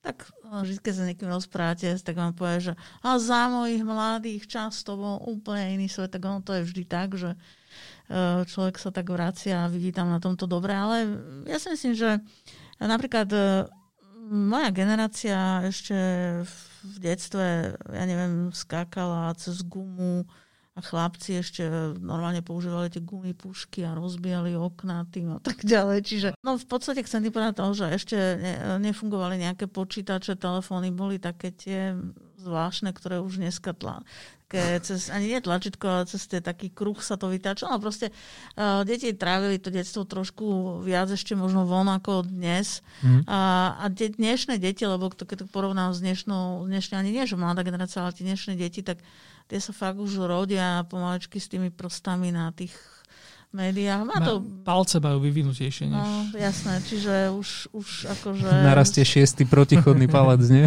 No, tak, takže ono to môže mať samozrejme aj svoje výhody. Sú to, budú to určite skvelí programátori, ľudia, ktorí sa budú orientovať v, tom, v tej globálnej dedine nášho celého sveta. A ale ja to vidím napríklad aj na, na povedzme si na rozprávkach. Ja by som to vypichla jeden detail z toho všetkého. Mm. Rozprávky, ktoré boli v minulosti, nemyslím teraz len ľudové, ale aj tie autorské rozprávky, tak boli tak viac viac také romantické, také kľudnejšie, také pokojnejšie.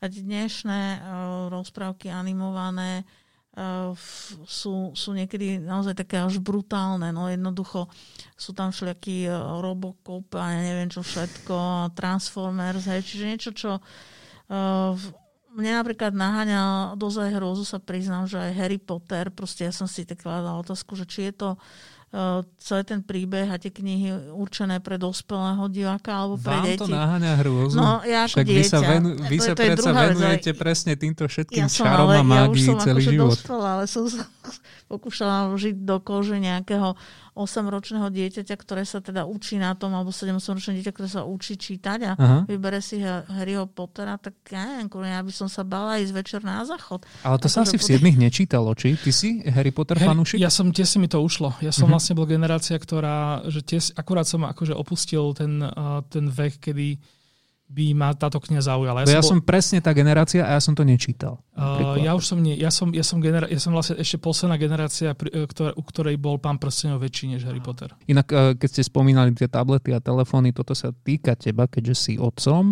A myslím si, že je to aj presne tá generácia teraz z tej výchovy, kedy sa práve mobil, mobil a tablet týka asi tvojich rozkazov, že nie, nehraj sa toľko a podobne. Ako to riešiš? Uh, akože mám, mám, mám, riešim to, hej, akože stretávam sa Zakazuješ? S tým. Uh, teraz už, ja už mám dieťa vo veku, keď teraz riešime laptop taký, Mhm. akože na hry samozrejme, tak ja sa snažím byť akože ten, že že akože technológia a technika nie je akože nevyhnutne zlá, ale že teda, že je super, keď sa používa aj na nejaké kreatívnejšie veci a nie na nejaké pasívne hranie alebo čo. Ale zase akože je to celé také, no, že Lebo rodičia to vieš, často riešia tak, že tu, aby si bol tiško, sadkaj si a tu máš telefón do ruky. No, no, že... to sa na druhej strane, že ja som akože môjmu dieťaťu, že, že dovolil tablet a, a dovolil som mu na ne napríklad, že pozerať filmy, ale napríklad, že tie filmy pozeral po anglicky, vždycky. A dovolil som sa mu hrať na Xboxe, ale vždy som bol ako keby radšej a viac som mu, dlhšie sa mu dovolil hrávať, keď som počul, že sa hrá s anglickými deckami po, po sieti, že hovorí po anglicky. Mhm. Čiže napríklad, akože ja mám dieťa, ktoré ako keby, že, že z angličtiny ni- nikdy nemá horšiu známku ako jednotku a na to to bolo dobré. No a kebyže ho časom viem ako keby donútiť tomu, že, že na tom počítači si pustí ten Photoshop alebo Premiere a bude si aj točiť nejaké vlastné videá a robiť tieto veci, čo sa tiež hovorí teda, že deti sú ako keby, že, že youtuberi, že to je ako, že to je zlé, ale zase, že keď, že OK, že 99,9% detiek sa nestane akože kreatívnymi filmármi, ale keď niekto tam je taký, koho to možno inšpiruje na to, tak, tak tiež to bolo niečo dobré. No, tak ja sa snažím byť akože ten otec takého dieťaťa, ktorý, ktoré to využije nejak čo najviac. No. Uh, Potvrdím, čo Daniel hovoril, sa musím aj pochváliť, že toto, môj syn má 20 rokov, ale on si v podstate urobil všetky možné uh, stupne a štátnice z angličtiny cez počítačové hry a nielen Hm. naučil sa perfektne po španielsky, po nemecky, pochodil svet a naozaj nevenoval sa v škole žiadnym špeciálnym hodinám, ale cez, cez počítačové hry a priniesol mu to veľký osah, on si to doteraz nevie vynachváliť, že ako super. A ja som ho od detstva počúvala hrať hry v angličtine, v španielčine, v nemčine. Proste pre mňa fascinujúce. Je dôležité ten obsah, nielen forma, že, že ne, ne, nemali by sme sa len zmieriť s tým, že teraz že všetky počítačové hry, všetky filmy a všetky neviem čo sú zlé, Hmm. lebo tak nie. Napríklad, napríklad ako keby, že aj tie kreslené filmy, že keď, keby, že keď že mám ešte, uh, máme ešte jedno dieťa, proste moja drahá má, má uh, cerku z prvého manželstva, čiže sme takáto akože zmiešaná rodina. A napríklad, že, že ona má strašne rada také tie, tie televízne kanály, kde chodia tie barbiny a tieto seriály a ja, my to nové, že tak prevrácame očami, keď to tak máme pustiť, také že ukričané, také proste. Fakt, Áno, tu, také každá, prvú strašne, Každá časť hej. je rovnaká, rovnaký model, rovnaká logika, rovnaká taká zápletka, niečo také. A zase na druhej strane, že ja som obidve naše decka naučil, naučil na Ghibliovky, to sú také japonské animované filmy. A to aj keď človek pozera dospelý. Akože sú niektoré také dokonca, ktoré nie sú vhodné pre deti, že, ale, ale tie, tie, ktoré sú aj detské, že aj keď to pozera dospelý, že tam niektoré veci sú tak iné, že tak proste inak sa tie príbehy sú vystavané tak prekvapivé, proste kreatívne veci sa tam zrazu udejú, že, že, že v nejakej dejovej línii, ktorú ty ako západný človek zo západných filmov a, a kníh si zvyknutý na to, že sa vyvíja nejakým spôsobom a zrazu ona sa tam tak nejak strašne zamotá a zrazu je taký výbuch proste imagin, tak fantázie a kreativity v tom je a, a akože ja zatiaľ vidím proste, že, že na tie decka to má nejaký vplyv, že proste, že minimálne, ako keby, že nie sú potom také nalink, že nemajú také nalinkované premýšľanie. Uh-huh. Že zrazu ako keby, že ťa prekvapia niečím, že proste, že v niečom vidia niečo, niečo úplne iné než ty, alebo niečo také nečakané. Inak ešte teraz si mi týmito zvláštnymi a peknými zapletkami dobre nahral. Vrátil by som sa cez Harryho Pottera uh, opäť k rozprávkam a konkrétne k Dobšinskému. A to ste sa nebáli, keď ste čítali Dobšinského, že čo to spraví s tými malými deťmi? Jasné, ale tá, treba uviezť veci na pravú mieru, že to, čo Dobšinsky vydal a pod názvom akoby ľudové rozprávky, tak pod tým pomom sa mysleli ľudové príbehy. A tie vôbec neboli určené deťom, ale prioritne dospelým ľuďom práve hmm. počas tých páračiek, ich v tom zimnom období tí ľudia tak ako dnešného... Počas toho grupensexu to bolo? Alebo... Nie, nie, nie, to sa týkalo zase už nie mladých ľudí, ale povedzme všetci muži, ženy, keď párali perie, tak bol vždy nejaký rozprávač alebo rozprávačka, ktorá rozprávala tie príbehy. A to máme tak, ako v súčasnosti máme tiež určitú skupinu ľudí, ktorá miluje horory, proste sú fanúšikovia, ale najlepšie ten horor sa pozerá v teple nejakého kina alebo domova. A to mm. isté bolo s rozprávaním tých príbehov. Čiže deti už dávno spali na peci pod perinou, a toto boli príbehy pre dospelých. A Dobšinský ich len vydal. Oni sú vlastne v tom pôvodnom vydaní máme krásne vždycky, z ktorej oblasti je to, kto ten príbeh zaznamenal, zapísal. Takže tu treba urobiť naozaj ten rozdiel, že to neboli príbehy pre deti. Oni sa potom vydávali a okresávali a urobili sa z toho teda rozprávky také akože bezchybnej forme, aby to bolo nezávadné. A, a, ale teda ako to nič nemení, ako ten môj názor, ako som povedala, že Harry ho Pottera som vedela stráviť už ako dospelý človek, hej, ale ako dieťa by som z toho trošku problém taký hororový mala, hej, že treba mi ísť večer no, do záchodu, tak ako som sa, by som sa bála, by som volala rodičov. Hej, no. Ja som pozeral dokumenty o mimozemšťanoch a potom som sa bál ja som, Ja som vyrastal na dead metal a black metal, čiže aj z mojej skúsenosti ľudia okolo mňa, akože samozrejme, že všade máš idiotov, všade máš uh, inteligentnejších a, a menej inteligentnejších ľudí, že táto vzorka je všade zachovaná, ale akoby, že že stále akoby, že tá komunita tých ľudí, aj takto zvonku, keď dneska už nie som úplne moc súčasťou, tak mi tak príde také, že, že veľakrát, že, že tí ľudia, ktorí, ktorí, ktorých baví takáto akože hrôzostrašná, taká akože šokujúca mm-hmm. a extrémna tematika, aj forma umenia, tak akoby, že v skutočnosti, že, že sú, že si, si na nich všímajú, že, proste, že, že sú citlivejší. Že oni, že oni to akoby, že pre nich to je vlastne niečo, jak taká sauna, alebo jak také, že jak, ne, neviem, čomu to, pri, čo, čomu to prirovnať, ale že nie je to to, že vlastne, že oni proste túžia byť agresívni, ale skôr naopak, že proste, že oni akoby sa tým obalia že, že ja tiež mám do, dodnes proste rád akože fyzickú hudbu, ktorá ťa tak úplne tak akoby, že ju tak vnímaš. Zatlačí do Presne tak, no, no, no. A, a pre mňa to je akoby, že pre mňa to je taká katarzia viac, než to, že by som, že dopočúvam takýto song, tak ja, ja cítim skôr ako keby úľavu a, a také, také blaho, mm-hmm. než aby som cítil proste túžbu niekomu rozbiť hubu. No. Hey, no to niekedy cítime napríklad po štedrovečernej večeri. Nie každý to má doma úplne ideálne, ale tak dajme si teraz taký, že náš ideál, štedrovečerná idylka poďme sa porozprávať o Vianociach ako takých. Ty si si preniesol niečo zo svojho detstva do súčasnosti? Nejaké tradície, ktoré využívaš a aplikuješ možno vo svojej rodinke a pamätáš si ich ako malý? Ja, skôr, skôr to ako keby teraz, že, že mladšie dieťa v našej rodine je, je moje manželky. Mm-hmm. Takže tie tradície skôr akože ona, že z jej strany sme si nejak udržali a tie si, tie si pestujeme.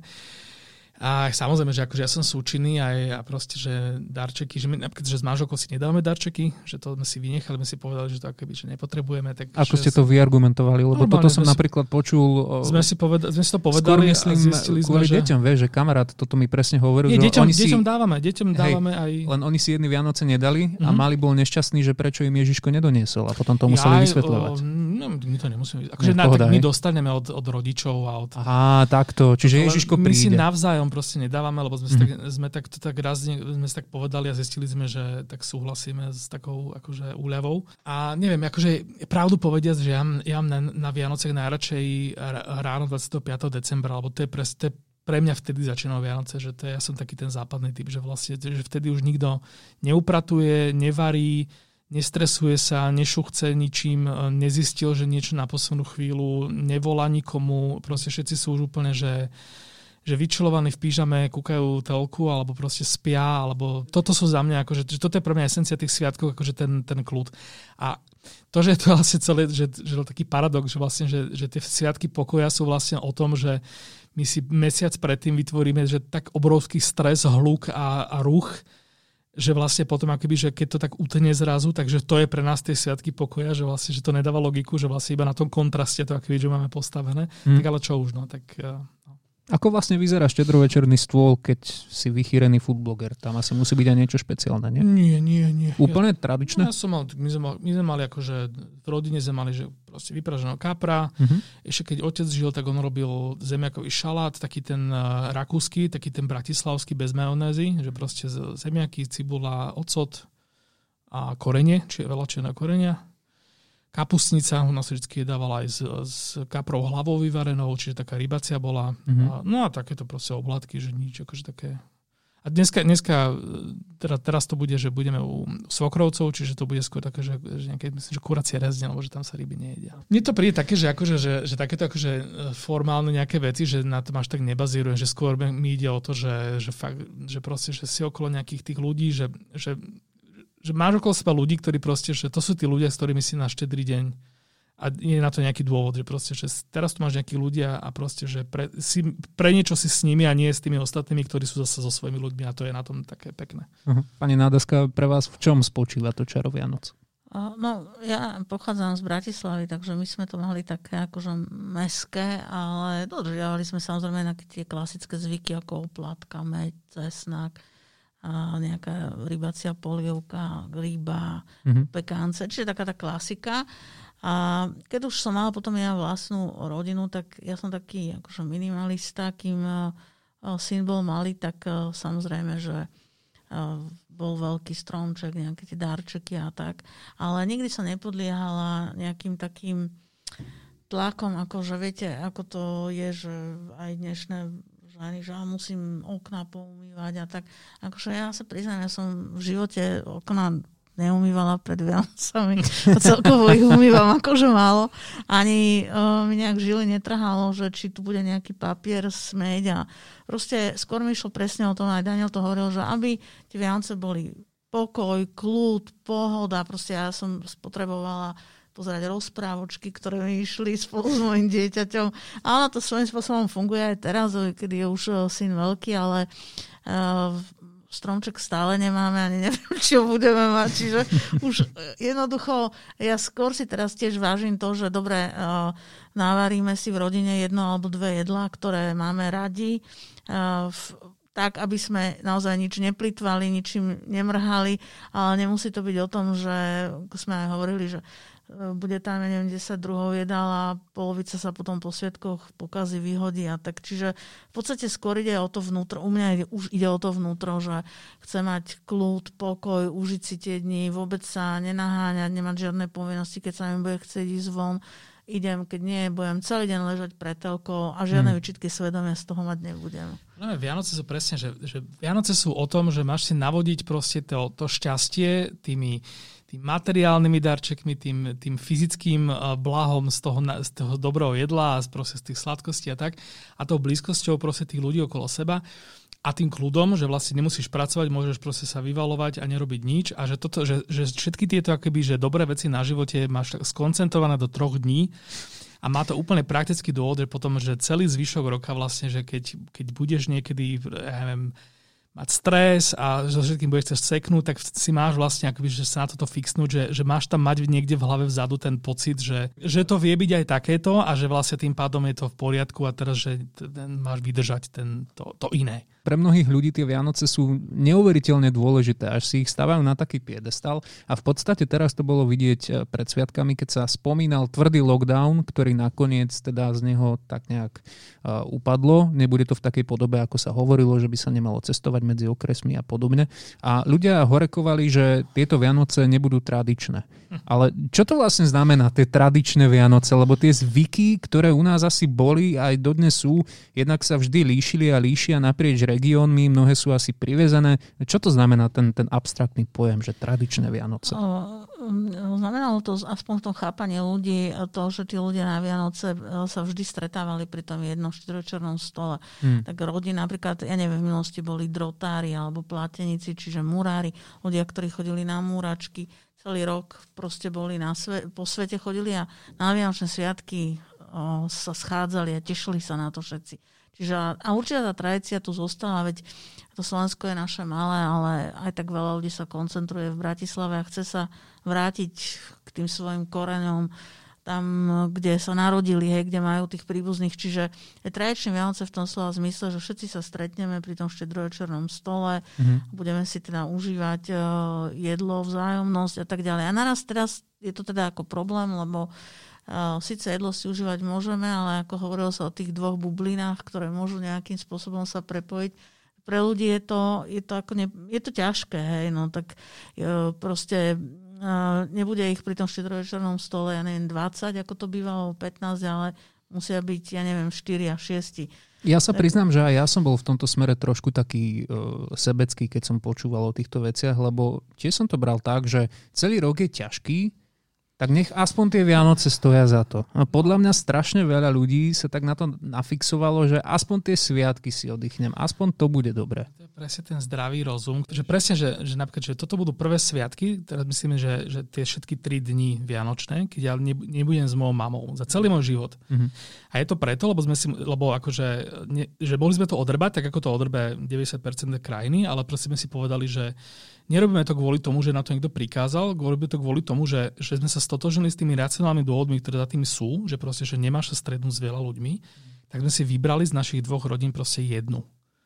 To znamená, že ja, ako keby, že budeme so svokrovcami, zase môj brat bude s mojou mamou a tak sme si to proste podelili a zavoláme si. Uh, stane sa nám kvôli tomu niečo? Akože, tak, tak mohli by sme teraz akože preplakať celé sviatky kvôli tomu, ale vybrali sme si, že to neurobíme. Mm-hmm. A jednoducho sme sa rozhodli to rešpektovať, nie kvôli tomu, že to vymyslel nejaký Matovič, ale že proste sme sa stotožnili s tým racionálnym dôvodom, ktorý, ktorý za tým je a jednoducho to tak urobíme. Potom, ako ide, potom na Silvestra zase ideme, že, že s mojou dráhou ideme, lebo budeme bez detí obidva, tak ideme na Silvestra do Trenčína. Čiže akože urobíme teraz niečo, čo je také akože, že, že formálne navonok, také, že anti... Uh, opat- že antizodpovedné, ale, ale budeme tam zavretí v hotelovej izbe a práve, že sa nestretneme ešte ani s tými ľuďmi, s ktorými sa stretneme cez Vianoce. Čiže vlastne z praktického hľadiska to práve, že urobíme akoby, že uh, o to opatrenie ešte úplne že znásobíme tým, že vlastne odídeme za hranicu toho okresu, čo v našom prípade bude ale teraz znamenať, že sa nes... No proste, Hej. snažím sa ako keby vysvetliť, že že máš tam máš ten svet takých tých nariadení a takého toho, že čo ľudia tak radi, radi obchádzajú, lebo si povedia, že to, že to bude všetko v poriadku. Aha. A ako keby a ten zdravý rozum, ktorý teda toľko ľudí už proste si privlastnilo a znásilnilo, tak ako keby, že stále si tam vieš nájsť tým správnym spôsobom za mňa teda. Keď si odmyslíš to, že máme koronu a že tieto sviatky naozaj budú iné, tak kedy boli klasické Vianoce? Keď už to nenazveme tradičné. Tak e, chýbajú tebe také tie zvyky, ktoré kedysi boli, že sa napríklad koledovalo a už sa to vytratilo. E, máš k niečomu takýto sentiment? Uh, ja osobne nie, akože ja nemám, ja nikdy som nemal takú akože potrebu si tak, nie, že nejakými gestami si nejakým spôsobom niečo, akože nie, teraz nehodnotím ľudí, ktorí to nie, tak nie, majú. Že... Vieš čo, skôr to myslím tak, že kedy si viac snežilo, no, hej, bol ja sneh a podobne, že veci, ktoré máš v sebe nejakým spôsobom si ich nesieš a či ti to teraz akože nechýba. Nejak to, ne, nejak to neprežím, že akože sústredím sa na to, aby, aby proste také dôležité obsahové veci som mal v živote a vnímal ich. Hmm. A nie je to, že koľko, je, koľko vonku napadlo snehu alebo alebo že či som tento rok hádzal sa orechy do kúta a, a zjedol oplatku s cesnakom a, a, a zaspel si pesničku. Inak čo sa týka tých zvykov, tak čo všetko sa nám vlastne takto vytratilo? Čo sme tu v priebehu stáročí vyvádzali na Vianoce? Veľmi veľa zvykov sa vytráca, ale je to celkom pochopiteľné, lebo však ako Daniel to veľmi pekne povedal, jemu tie zvyky ako nechybajú, lebo on ich možno ani nezažil, nepotrebuje ich a to je normálne. Mm-hmm. My žijeme v úplne inom svete, kedy si všetky tie zvyky sa viazali najmä na rolnícke spoločenstvo, kde tým hlavným hlavnou otázkou, lebo však e, ja len tak skrátke poviem, že za začiatku 20. storočia e, v Uhorsku takmer 90% obyvateľstva žilo na vidieku, len 10% v mestách. Aj potom sa to trošku menilo. Čiže celkom pochopiteľne tie zvyky, rituály sa vyvíjali celé staročia. Boli o prosperite, o tom, tí ľudia sa báli, viete, že e, keď, lebo, lebo rolník čo si nedorobil, tak to nemal, hej, však neboli supermarkety, že ja idem si ešte 3 deň a mám chud na fajné jahodky zbehnem kúpiť. Hej. Mm. Čiže bolo celkom pochopiteľné tie, tie obavy, že z toho vyplývajú aj tie orechy v tom kúte. Všetky tie úkony, ktoré nám dnes prídu smiešné, naivné, nepoznáme ich, nerozumiem im, chceli, tí, tí ľudia hovorili len jedno, len aby sme nepo, nepohynuli od hladu, keď to poviem tak. Hej? Čiže aby tá prosperita, to zdravie, pre gazdovstvo, pre tých členov rodiny, pre hospodárske zvieratá bola. Hej. Hmm. Ja len som, aby som to spresnil, že ja tým ja samozrejme že nepohrdám, ani nie som proti tomu, ani teraz nejako, že si nerobím z toho srandu. Pre mňa to je o tom, že, že keď niekto začne spievať koledu a je z toho pekná atmosféra, pekný moment, tak je to super, hmm. ale akoby, že, že, zasa, že vnímam to tak, že keď sa to náhodou nestane, tak akože nie som ten, kto zrazu je proste narieka nad tým, že tieto Vianoce boli o, nie, niečím horšie, lebo sme niečo, nejaký, nejaký gesto nezopakovali. No, a tak myslím si, že pre mnohých z nás je to možno aj o kompenzácii niečoho iného, čo sa ti v živote nepodarí a zrazu prídu tie Vianoce. No, a, akože hej, myslím je tam že, veľa psychologických že, aspektov. Že zvyky sú super, že každý, každý máme zvyky, ja tiež mám zvyky, ktoré dodržiavam. Mm-hmm. A keď sa ľudia proste na tom zhodnú a keď im to prináša proste uh, šťastie a, a, a dobrotu a dobrý pocit, tak je to skvelé. Mne sa páčia tie zvyky, ktoré boli kedysi ešte úplne, že nespojené s Vianocami, lebo však Vianoce dnes samozrejme vieme, že sú kresťanským sviatkom, ale tie pohanské zvyky, ktoré boli predtým, tie, čo boli spojené so zimným slnovratom, tak tie boli často naozaj také, že dnes si to ani asi v najdivokejších predstavách nevieme predstaviť, predstaviť že by sa to konalo.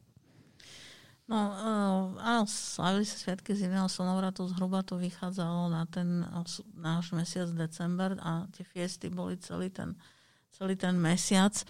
A robili sa rôzne rituály k tomu, akože, aby sa zrodilo nové slnko, čiže boh Perún, ktorého symbolom bolo aj to slnko, mm-hmm. aby jednoducho prišiel zase, zase akoby ten život, nová jar hej, a tak ďalej. Čiže uh, Uh, a tie rituály boli zaujímavé. Boli tam napríklad veľmi silné také plodonosné rituály.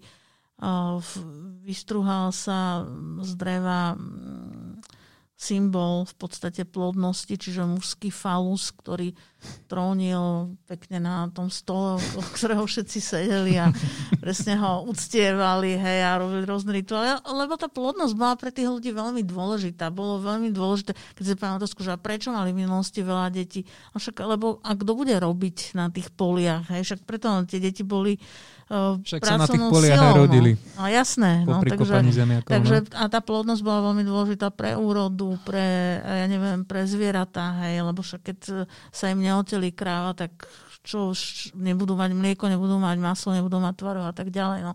Čiže to, sú, to, to je vlastne to, čo my dnes, preto sa na tom smejeme, ale tomu nerozumieme, nepotrebujeme to. Hej. Máme úplne iný spôsob života. Poďme trošku uh, k tej samotnej kráse, ktorú má v sebe symbolika Vianoc. A my sa asi často nezamýšľame nad tým, o čom sú jedlá, ktoré jeme, akú majú symboliku. Dano, tebe sa niekedy stane, že keď ako niečo do seba láduješ, tak eh, si aj pomyslíš, že áno, čo to asi znamená. Hej, lebo ja vôbec nie, tak to som teraz zase nechcel ti ukrivdiť. Nie, nie, akože... V akých momentoch toto ty, že prežívaš, že si sadneš a premýšľaš, že OK, tak toto jedlo je také a také a jem ho takto a takto preto a tak preto. Tým, že, napríklad tým, že ja robím podcast o, o tom jedle, že vlastne mm-hmm. akoby, že tento rok som vlastne mal, mal skoro 50 častí a každá ma, vlastne skoro každá mal, mala hodinu aspoň tak e, že sa mi stalo proste, že veľa nových vecí som, akože nielen tak, že niekto ti niečo povie, ale že, sa, že, že z tej debaty proste vyplyne niečo také, že sám si uvedomíš nejakú novú vec. No a zrazu proste si uvedomíš také veci, že, ktoré súvisia s tým, že napríklad, že včera som sa napríklad bavil s Lukášom Hejlikom, čo je sa český foodbloger, a sme sa bavili o slovenských uh, tradičných jedlách a o českých tradičných jedlách, ale sme prišli na to, že, že tie slovenské vlastne vychádzajú z toho vidieka, tie české vychádzajú z, z, z miest a že vlastne už to je aký rozdiel, že to už akoby, že človek, ktorý si potom najbližšie dáva tu tie halušky a vedľa neho si niekto dá uh, ja neviem, rezeň uh, v strúhanke alebo proste niečo takéto, alebo vepšoknedlo zelo, ktoré už je predsa len komplikovanejšie a také, že viac zložkové a je sa tým príborom miesto lyžice. Takéto proste detaily, tak už, už to ti akoby, že tak nejak, tak, že nejako, nejaké nové veci tam človek uvedobí. Plus ešte samozrejme je to, že keď, sa, keď sa tu bavíme o zvyku a tradíciách, ktoré akože my máme pocit, že sú tu od, ne, od nepamäti, že každý zvyk sa raz stal prvýkrát. Všetko na svete proste niekto raz urobil prvýkrát. A teraz, kým teraz je pre nás len slo, najtradičnejšie slovenské jedlo brinzové halušky, a potom sa zrazu dozvieme, že brinzové halušky v tejto podobe vlastne sú takže, takže 200 rokov možno staré. Aha.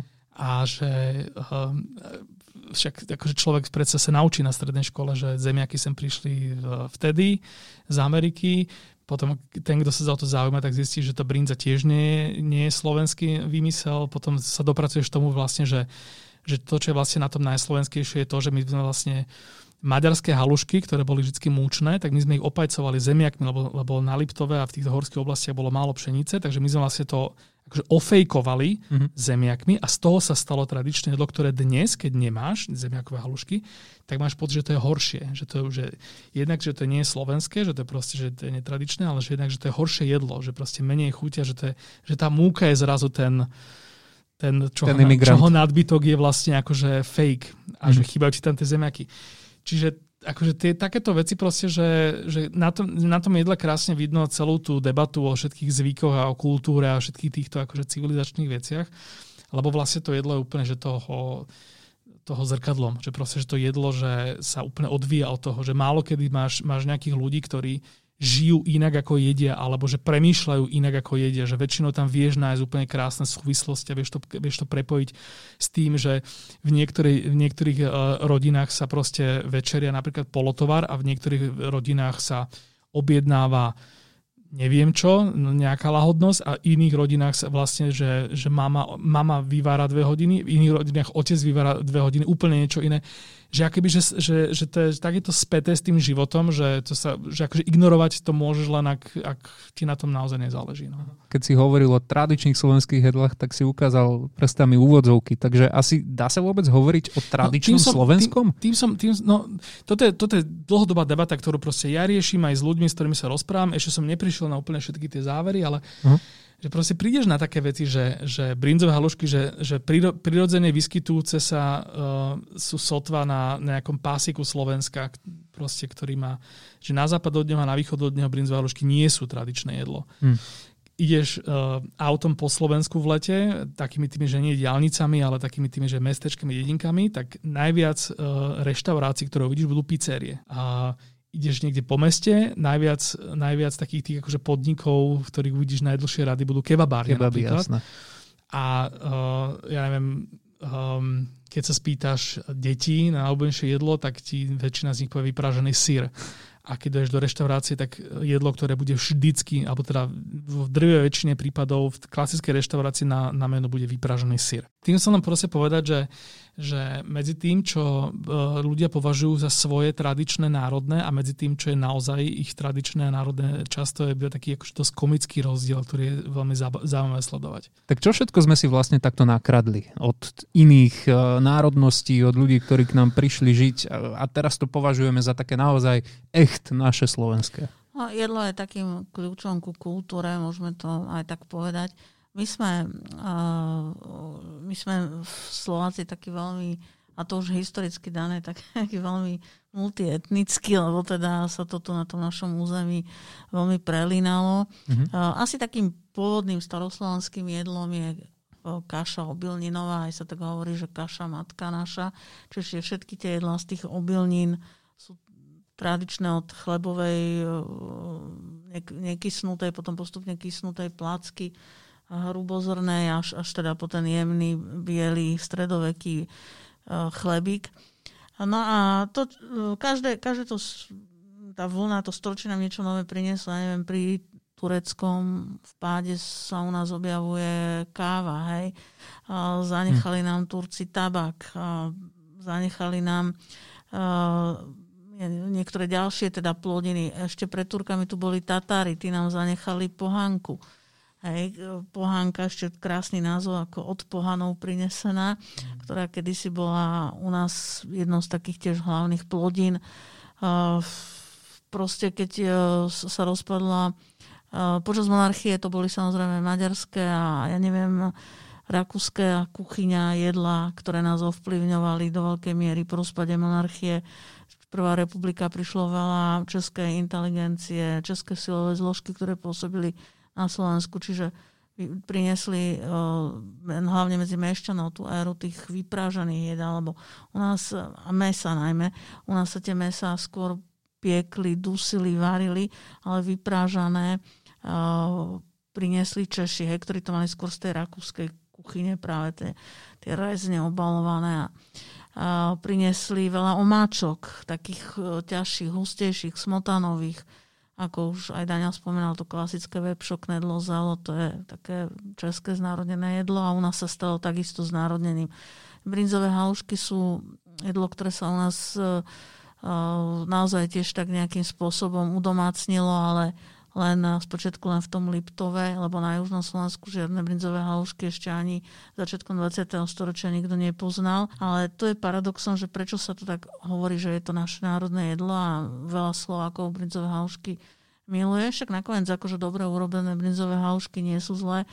A to paradoxne to spôsobil rozvoj motorizmu, keď vznikali rôzne, sa budovala sieť a rôzne teda tie, prvé to boli zájazdné hostince, ale potom to boli tie rôzne, ja neviem, motoresty a tak ďalej. Aha. Tak asi na tú prípravu naraz sa objavili brinzové halušky aj v Dunajskej strede, hej, a hore na Orave a tak. Takže to tak nejakým spôsobom sa to tak spopularizovalo na prelome 60 70 rokov a už sa to tak tiahne, že naše národné jedlo, alebo tak, niečo podobné ako valaška, že to je náš nástroj. Nie je pravda, samozrejme. No, takže, takže takto by sme našli, že každá tá éra uh, u nás niečo zanechala, niečo priniesla, ale ja to vidím ako pozitívne, lebo on v podstate čím viacej tých národov a národností sme s nimi v kontakte, tak tým je to len, len akože super pre nás. No a keď Daniel spomínal tie pizzeterie a kebabárne, to sú jedlá, Eh, ktoré sú u ľudí veľmi obľúbené paradoxne v súčasnej dobe, lebo sú to jedlá do ruky, hej, čiže nemusíte používať, viete, to klasické stolovanie, ktoré bolo, povedzme, eh, ja neviem, aj ešte v ešte moja generácia sa učila také, že základy slušného správania, čo bolo veľmi fajn. Tam sa učilo napríklad ako správne je s príborom, ktorý kus príboru na čo slúži mm-hmm. a tak ďalej. Neviem, či to ešte stále aj tá dnešná generácia. A taká etika, etiketa napríklad nielen správania, ale aj v stravovaní ako sa obliec. Hej, kedysi ešte, ja som zažila, že v, ne, v nedelnému obedu my sme sadali v slávnostných šatách, mali sme sviečky na stole, proste tá atmosféra toho, že je to nedelný obed a tak ďalej. Čiže v určitých rodinách sa to tradovalo, alebo ešte traduje, ale ja ako žiačka na základnej škole som mala presne takéto, že e, dejiny toho slušného správania, tej etikety pri, pri stravovaní a tak ďalej. No a teraz čo som tým chcela povedať? Vidíte, som sa zamotala. Vôbec nevadí, lebo môžeme trošku sa práve že od toho aj posunúť ďalej a aj to bude asi aj ideálne, pretože naozaj sa to ani nezdá. Už sme skoro na dvoch hodinách dnešného podcastu, tak aby sme sa stihli dostať aj domov. Vy ste spomenuli peknú vec, že áno, mnoho vplyvov sa k nám vlastne dostávalo a že je dobré, že sa to mixovalo v priebehu času, no lenže zaujímavé je to, že to, čo zažívame možno za uplynulých 10 rokov, tak to je, že obrovský výbuch všetkého naraz. Je veľa vplyvov zo zahraničia, z Ázie, e, samozrejme z množstva iných krajín a neviem, je to dobré pre slovenskú kuchyňu? No, vítajme vo svete. a, jasné, že je to dobré pre slovenskú kuchyňu. A, keď si zoberieš, uh, dobre, zoberiem si Bratislavu. Keď zoberieš si bratislavskú kuchyňu, tak včera som sa akorát o tom bavil, že ťažko urobíš v, vo svete reštauráciu, ktorá, ktorá že slovenská alebo bratislavská, že dobre, dáš tam brinzové halušky, ale keď teda nechceš byť takýto uh, proste gíčový, že chceš tam dať tie naozajstné jedlá, tak ťažko robíš nejakú typickú slovenskú reštauráciu, aby to pochopili tí zahraniční ľudia, alebo ti povedia, že však toto je české jedlo, alebo že toto je maďarské jedlo, toto je nemecké jedlo. Teda, že je to zlé tým pádom. Mm. No a teraz to sú tie dva presne prístupy, že, že ľudia, ktorí sú takí tí hej Slováci, takí tí búchači do hrude, si uh, strašne veľa uh, svojej hodnoty odvádzajú od toho, čo si od nich myslí niekto iný. Čiže snažia sa byť akože siláci, snažia sa byť proste strašní oni, um, hrdinovia a proste veľkohubí, neviem čo. Lebo vtedy akoby, že to je pre nich tá hodnota. No a teraz, že je toto správny prístup? Mm, neviem, ale um, jedna vec je, že či my akože, či sa my ako Slováci alebo Bratislavčania budeme cítiť, os, uh, či, či o sebe, zo seba budeme mať lepší pocit kvôli tomu, že nás budú obdivovať uh, nejaké iné krajiny a národy alebo či, to, či sme toho schopní sa, to, sa toho pocitu, tej z vlastnej hodnoty sa k nemu dopracovať aj sami. A ja si myslím, že na, akože najlepšie krajiny na svete uh, to majú tak, že, že vlastne že to z nich vychádza. Že to není o tom, že že nejaká krajina proste je skvelá kvôli tomu, že, že si to nemyslí celý svet. Že, akoby, že stále tam musí byť niečo, že oni, oni to musia... A a zasa keď aj nie je v nejakej konkurencii iných krajín tá najlepšia, tak, tak sa z toho nezosype. Že, že toto si myslím, že je proste strašne pekné.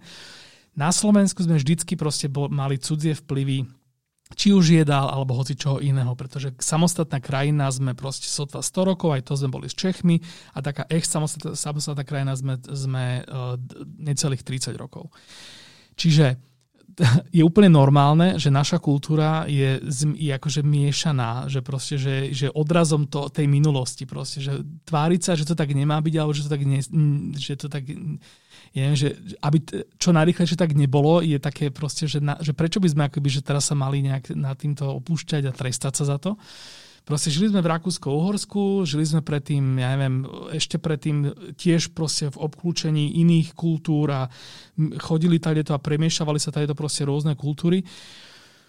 A, a od každej sme si, sme si zobrali proste niečo a to nejak sformovalo našu identitu. A ja si myslím, že to nie je zlé. To, čo si ty hovoril, že, že sme akoby, že, že Slováci, že, že ukradli nejaké jedlo alebo nejakú kultúru, že to je dôležité si uvedomiť, že proste, že, osvo, že, že vývoj tej kultúry nie je aktívny, nemusí byť nejaký aktívny proces, že nejaká nejaký národ ako entita, celok sa rozhodne niečo urobiť. Je to proste odraz niečoho. To znamená, že ľudia si, ne, ľudia si nevybrali, že začnú tu jesť uh, prívárky a brinzové halušky. Ľudia proste vždy jedli to, čo uh, bolo, čo mohli. Mm-hmm. To znamená, ak si mohli vybrať, tak si vybrali chutnejšie a ak si nemohli vybrať, tak si vybrali proste to, čo bolo. Teba osobne čo poteší viac, keď e, narazíš na reštauráciu s dobrou zahraničnou kuchyňou alebo na reštauráciu, ktorá robí dobre tú Slovensku? Mm, keď narazím na reštauráciu s e, prekvapivým jedlom. Čiže je jedno, Čiže je to odkiaľ pochádza. A tvoj najlepší gastronomický zážitok bol aký? Paradoxne tento rok uh, najlepšie skúsenosti mám s tradičnou slovenskou kuchyňou, pretože v Bratislave ju začali robiť proste šialene talentovaní ľudia a mm-hmm. konečne takým spôsobom, ktorý presne, že nie je otrocké, otrocké proste nasledovanie uh, tradíc za každú cenu, ale jednoducho, že tam, kde to dáva zmysel byť kreatívny a urobiť niečo proste nejak inovatívne, tak tam to urobili a zrazu sme zistili, že to je úplne že, že skvelé. To znamená, ak to mám teda vysvetliť na konkrétnom prípade, tak uh, proste na Dunajskej bistro o to robí kôprovku, a robí kôproku tak, že vlastne, že, uh, nie je tam, že nie je to proste kôproka o tom, že tam dáš len nejaké symbolické meso, že je tam že fakt, že, že to meso samostatné v tom je, je aj ako samostatné jedlo, že úplne fantastické. Čiže to je prvý rozdiel proti tým tým tradičným proste tý, uh, jedlám. A navyše ešte tá kôporka je taká, že, že v nej je rozmixovaný kôpor a potom je tam ešte dodaný taký čerstvý na záver, že je tam akoby, že ten kôpor na steroidoch, taký, že, že next level. A proste toto, že je to tradičný, pre, tradičná príprava kôporovky? Nie, pretože používa prístroj, ktorý niekto vynašiel neviem, 30 rokov dozadu niečo na, na omáčku, nejaký proste toto. Čiže nie, nie je a zároveň je to proste slovenské tradičné jedlo, alebo bratislavské, áno, je je to skvelé, áno, je, je to lepšie ako kôprovka, ktorú si jedol tisíckrát v školskej jedálni Ježiš Mária rozhodne. No a teraz ako keby, že, že mne z toho proste vychádza úplne logicky, že, že to je niečo, čo teraz čo akože zbytočné teraz hodnotiť nejakými týmito, že, nejakými obavami alebo nejakým stresom z toho, že čo ak teraz sa spreneverujem svojim, e, svojej identite, koreňom a kultúre. No. Inak keby sme neriešili vôbec, že čo je a nie je tradičné slovenské jedlo, tak mňa fascinuje ešte jeden aspekt a to sú tie pofiderné geografické názvy v jedlách. Že mm. francúzske zemiaky, parížský šalát, važecká pochuťka, koložvarská kapusta, segedinský guláš. E, je niečo z toho aj, že relevantne pochádzajúce z tých regiónov, alebo si to ľudia len vymýšľali v priebehu histórie za pochodu? No toto o, nie, nie, nič z toho dokonca ani segedínsky guláš nevznikol v Segedíne. Ale to sú také novodobé názvy, ktoré, ja neviem, poznáme 40, 45 na najvyš 50 rokov. Vymysleli si ich o, ľudia, ale ja len tak krátkosti ešte teda doplním, že práve my máme úžasnú výhodu, ja to vidím ako neskutočnú výhodu v tom, že sme taký multietnicit, tá multietnicita, že tu bola, lebo to sa fakt odrážalo aj v tej kuchyni. Ja si myslím, že úplne na svetovej úrovni sa dajú urobiť kvalitné, poctivé párance, povedzme. Hej. To je, čiže máme, máme takisto aj, čo tej Európe e, ponúknuť a zároveň máme veľmi veľa spoločného. Také gemerské e, guliky s dynamitom by sme našli pomerne, pomerne presný recept v nemeckých e, hovoriacich krajinách. Hej. Čiže našli by sme veľmi veľa tých spoločných prienikov. Ten stredorovský pôvod nezaprieme, ale to je fajn. Čiže mm, dá, sa, dá sa robiť aj kvalitná domáca kuchyňa, ktorá, ktorá ne, neurazí hej, a naopak hmm. nás posunie. A keď sme len pri samotnej Bratislave, hej, však prešporáci boli vychýrení, vychýrení gurmáni a poviem len jeden príklad za všetky. Napríklad pôstná kapusnica v prešporku sa robievala tak, že sa namiesto mesa do nej dávali brilantne uh, spracované žabie stehienka. Takisto sa jedol, konzumoval na, počas postu slimači kaviar. Bol to berzne dostupné jedlo alebo slimáky. Hej? Čiže žiadne francúzske delikatesy, boli to obyčajné naše na naše obyčajné jedlo. Hej. Toto bolo bežne dostupné obyčajnému človeku? Dokonca pre najchudobnejších ľudí. Hej. Ja, som, ja som čítal také príbehy akože o chudobných deťoch z dediny, ktoré si raky chytali. Mm-hmm. Lebo proste raky... Čistá voda. No, tak neviem, tak, že možno to bolo vymyslené. No čo vlastne je dnes ale medzi boháčmi také úplne, že najvychytenejšie? Povedzme, že nie jedno jedlo, ale čo sú také tie jedlá, ktoré sa v tej, medzi tou elitou jedávajú najčastejšie? Úžasná vec, čo sa stalo s gastronómiou v Bratislave za posledné roky je to, že, že prestala byť akože rozdelená na na fajnové drahé jedlo a na podradné lacné jedlo, Aha. ale ako keby, že že prišli tam také tie tak obrovské talenty šéf kuchárske, ktoré začali práve, že takto, že bola tam, mali sme takú éru, kde proste sme potrebovali mať, že potreboval si utra, ísť utratiť veľa peňazí za, za surovinu, ktorú ti doviezli z opačnej strany zemegule, o ktorej, o, o ktorej si v živote nepočul hmm. a nejaký šéf kuchár ti pripravil s nejakou ďalšou surovinou z inej, že proste, že čo najviac exotiky, nových vecí na ohúrenie. A takto sme chvíľku fungovali a s tým pádom logicky to stalo strašne veľa peňazí a, a, a že nebolo to zlé, lebo akože predtým to bolo pre nás úplne niečo nemysliteľné, čiže bolo len, len logické, že ľudia sú zvedaví, proste po, po, chcú si ukajať, ukajať nejaké svoje túžby a potvrdzovať si nejaké predstavy o tom, že, keď, že niečo, niečo čo, čo sa im zdá úžasné, lebo je to nedostupné, exotické, že také naozaj je. Mm-hmm a odtiaľ sme sa dostali do, do fázy, kedy vlastne takto re, re, reinventujeme tu na, proste našu kuchyňu, našu kultúru, pretože zrazu sú tu proste presne uh, konečne kuchári, ktorí to dokážu uvariť tak, ako si to v živote nikdy nejedol. A čiže my sme teraz také úžasnej, úžasnej, v takom úžasnom momente sme sa ocitli, že vlastne také tie také tie kreatívne bystra začali byť vyhľadávanejšie než, než najfajnovejšie reštaurácie a naopak najfajnovejšie reštaurácie museli ísť dole s cenami a, a kopec z nich aj zaniklo takých tých proste za, silomocov exotických, pretože proste ľudia akoby, že zrazu že zrazu sme zistili, že toľko nového sa dá objaviť v, vo veciach, do ktorých by sme to v živote nepovedali, a ktoré, ktoré dokonalo poznáme a tým pádom je to ešte zrušujúcejšie, lebo, lebo že to, že ťa ohúri nejaká, nejaká vec, ktorú si v živote nejedol, je celkom jednoduché. Pretože mm. to je, skrátka je to nová chuť a nová vec, ktorú nevieš ani, že ako chutí v dobrom a v zlom, ako keby v zlej podobe, že keď je urobená uh, zle a keď je urobená dobre, je to nová chuť. Ale keď ťa ohúri niečo, čo si jedol 300 krát, akože čo, ktoré, že ktoré z týchto dvoch vecí je, je akože fascinujúcejšie. No tak pre mňa určite to, keď napríklad tá kôprovka ti vyrazí dekel, alebo že ješ nejakú, ja neviem, krúdne aj tie brinzové halušky spôsobom. Ale ak by si mal byť teraz vyslovene na chvíľu, že materialista, tak mm-hmm. čo bolo také jedlo, alebo možno len kúsok, ktorý si mohol ochutnať, uh, ktorý bol naozaj, že si pamätáš, že asi najdrahšia vec, ktorú si si kedy dal do úst? Najdrahšia, OK. Uh, takto som to nikdy asi neriešil, takže ako, ťažko sa mi na to odpoveda, ale uh, najdrahšia. Nemusí to byť, že úplne že najdrahšie, ale isto si pamätal, že tam, že asi si vyskúšal niečo, čo no, patrilo do tej kategórie. Určite v Jasaj niečo bolo také, čo nejaké chobotnica alebo niečo takéto. Uh-huh. Ale akože, že, akoby, že ne, nebolo pre mňa to dôležité, že to bolo drahé a exotické, že skôr akoby som tam hľadal nejakú, nejaký, nejaký príbeh za tým. Tú chuť takú nejakú taký ten vnem proste. Blížime sa k záveru dnešného podcastu a keď už sa teda rozprávame aj trošku o luxuse, čo sa jedla týka, tak by bola škoda ešte sa trochu nepozrieť do minulosti, do čias kráľovských, kedy sa robili hostiny a stolovalo sa teda vo veľkom a asi si tam tí králi a šlachta užívala poriadne, tak ako vyzeral taký kráľovský stôl a celkovo tá kráľovská hostina, tá atmosféra, to všetko, čo sa tam dialo, často to boli aj asi celkom také huncúctva. Áno, kráľovské hostiny sa konali pri nejakých významných príležitostiach a trvali 5-6 hodín aj dlhšie. A okrem takých praktických, ja vám poviem napríklad, že v stredoveku sa nepoužíval cukor, ale sladilo sa mrkvou. Mrkva teda nebola používaná ako zelenina, ale proste ako sladidlo. Mm-hmm. Veľa sa sušila, potom sa strúhala do koláčov, dojedal.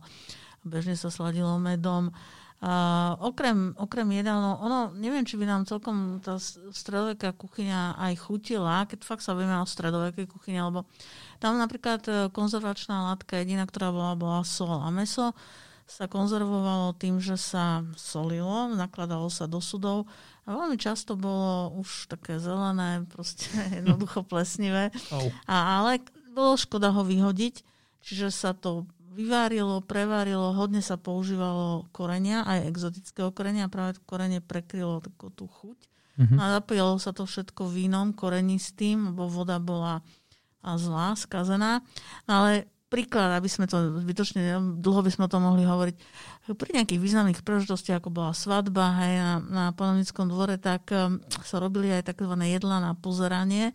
Napríklad to bol páv hej, v tom pávovi. To, takéto jedla sa vlastne ani nejedli, ale ten páv sa dá rozobrať, v ňom bola hus, v husi bola kačica, až proste po nejakého Taká matrioška holu, vlastne. holuba, áno. Uh-huh. Čiže boli veľmi veľa jedál, to sa skôr dovážalo, uh, boli zákusky, torty s pravým zlatom postruhané, uh-huh. čiže sú pravdivé tie historky o pierkách a vedierkách, aby si vedeli urodzení páni urobiť miesto a pokračovať v hodovaní? To, toto skôr ako pre stredovek sa stiahovalo pre antický svet. A napríklad takéto opulentné záležitosti s tými huncústvami skôr boli napríklad za cisára Nerona. On bol tým povestný a bol taký dekadentný cisár. A tam sa to dialo ako teda bežne Rímania nesedeli, ale pekne ležali na tých ležadlách a keď teda, a nosili sa im tam tie chody a keď už teda mal dosť, tak zavolal na otroka, ten mu podal pierko a mal tam zlatý kýbliček a jednoducho si uľavil a jedol ďalej. Hej. No a samozrejme nebolo nič nezvyčajné, aby tam boli milé otrokyne, ktoré zohrievali kosti týchto jedákov, takže nebolo nič nezvyčajné, keď to sklzlo aj do úplne inej roviny. Hmm. Uh, takéto akože epizódky, ale tam to bolo úplne bežné, nikto sa nad tým akože nepozastavoval, ale určite také epizódky z toho boli potom akoby v tom medzivojnovom období. To je také zlaté obdobie, kedy skončila sa prvá svetová vojna, veľká vojna, ľudia ešte netušili, čo ich za pár rokov čaká. A v tomto období tí ľudia nasávali život plne plným priehrštím. Čiže okrem toho, že na tých hostinách boli aj také tie hašišové radovánky, ktoré to objavovali. Viem, že moda sa veľmi zmenila, ženy začali nosiť sukne, také krátke vlasy sa objavili u žien a tak ďalej. No, takže, ale to boli skôr také výstrelky, keď tiež sa tie hostiny trošku ako zvrhli. Mm-hmm. A, ale v, te, v tom, ako sme hovorili, v tom antickom svete to bolo úplne bežné a vôbec nikto sa tým nejako nepozastavoval. Dano, ty si zástancom kultúrneho stravovania, alebo by ti nevadila aj takáto dekadencia? No, asi, asi by som sa tam necítil moc dobre, nejaký, nejaký, že jedenie len pre jedenie, mm-hmm. alebo aj... Alebo pre otrokyne a jedenie. No, alebo takéto veci. A, akože mne sa páči, keď, a, že keď ľudia sú akože civilizovaní. Tak buďme civilizovaní takto na záver a ešte sa vás opýtam jednu otázku, pani Nádaska konkrétne. Mňa totiž zaujalo na jar, eh, keď ste povedali, že Slováci zvládnu koronu lepšie ako Západ. Eh, ako ste to mysleli? No, dneska už to v našom rozhovore aj zaznelo.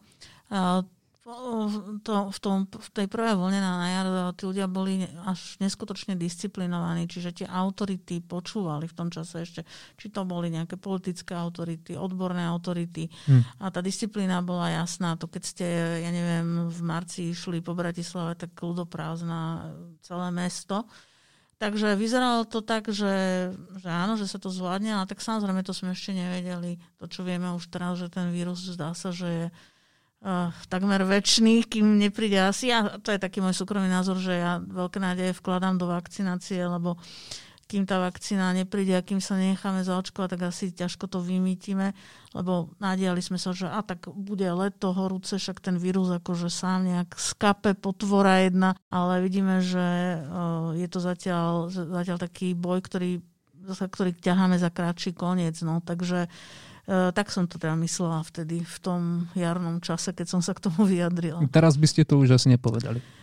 Tak e, je, je dlhá doba, kedy sa s tým vírusom ťažko, nevieme, popasovať a dneska to už tiež zaznelo, frustrácia a, a vlastne aj tá rovina, o ktorej sme veľa nehovorili, ktorá je podľa mňa asi najtragickejšia a to sú to je ten krach v kultúre, v gastronómii. Hej, hmm. To sú neskutočné životné ťažké osudy a nevieme si predstaviť, ja si neviem ani predstaviť, čo tí ľudia robia, keď manželia podnikali v gastro a naraz teda museli tú prácku zavrieť, ako z čoho žijú, z čoho žijú ich deti. Neskutočne ťažké, bolestné ľudské osudy.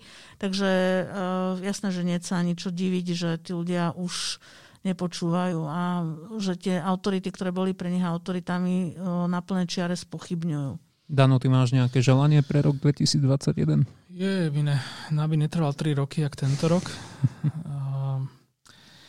no, tak e, akože, strašne by som chcel, aby ľudia sa naučili oddelovať to, že, um, že keď nejakí politici niečo povedia a že, teda, že či je to niečo, čo, čo ako by oni si vytvorili, alebo že či sa snažia uh, takto, že niečo, čo hovoria politici s nejakým dofarbením niečo a niečo, čo, čo z toho je akoby ten nespochybniteľný fakt, ktorý pochádza z nejakých, proste, od nejakých vedeckých autorít.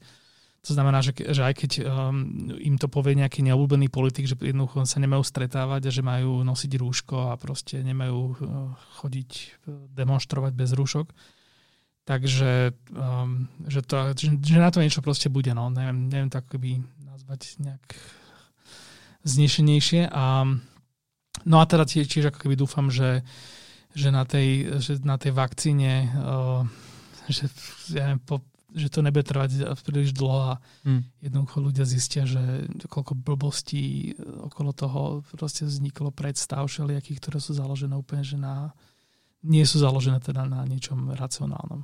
Hovorí Dano Feranec, alias čo je. Ďakujem, že si dnes prišiel. Ďakujem za účasť. Ďakujem za pozvanie. a veľmi pekne ďakujem aj Kataríne Nádaskej. Ďakujem aj ja za veľmi príjemný rozhovor. Vám, priatelia, ďakujem za to, že ste dopočúvali až sem. Bolo to Niečo cez dve hodiny, fú, no ale tak Vianoce sú len raz do roka, takže snáď vám spríjemní tento podcast to, čo budete počas sviatkov robiť a chcem vám aj ja popriať, aby ste Vianoce prežili v zdraví, v čo najväčšej pohode a aby sme sa všetci spoločne úspešne dostali do toho nového roka, ktorý snáď bude lepší ako 2020. Tak sa majte krásne, počujeme sa v januári. Podcast ako lusk.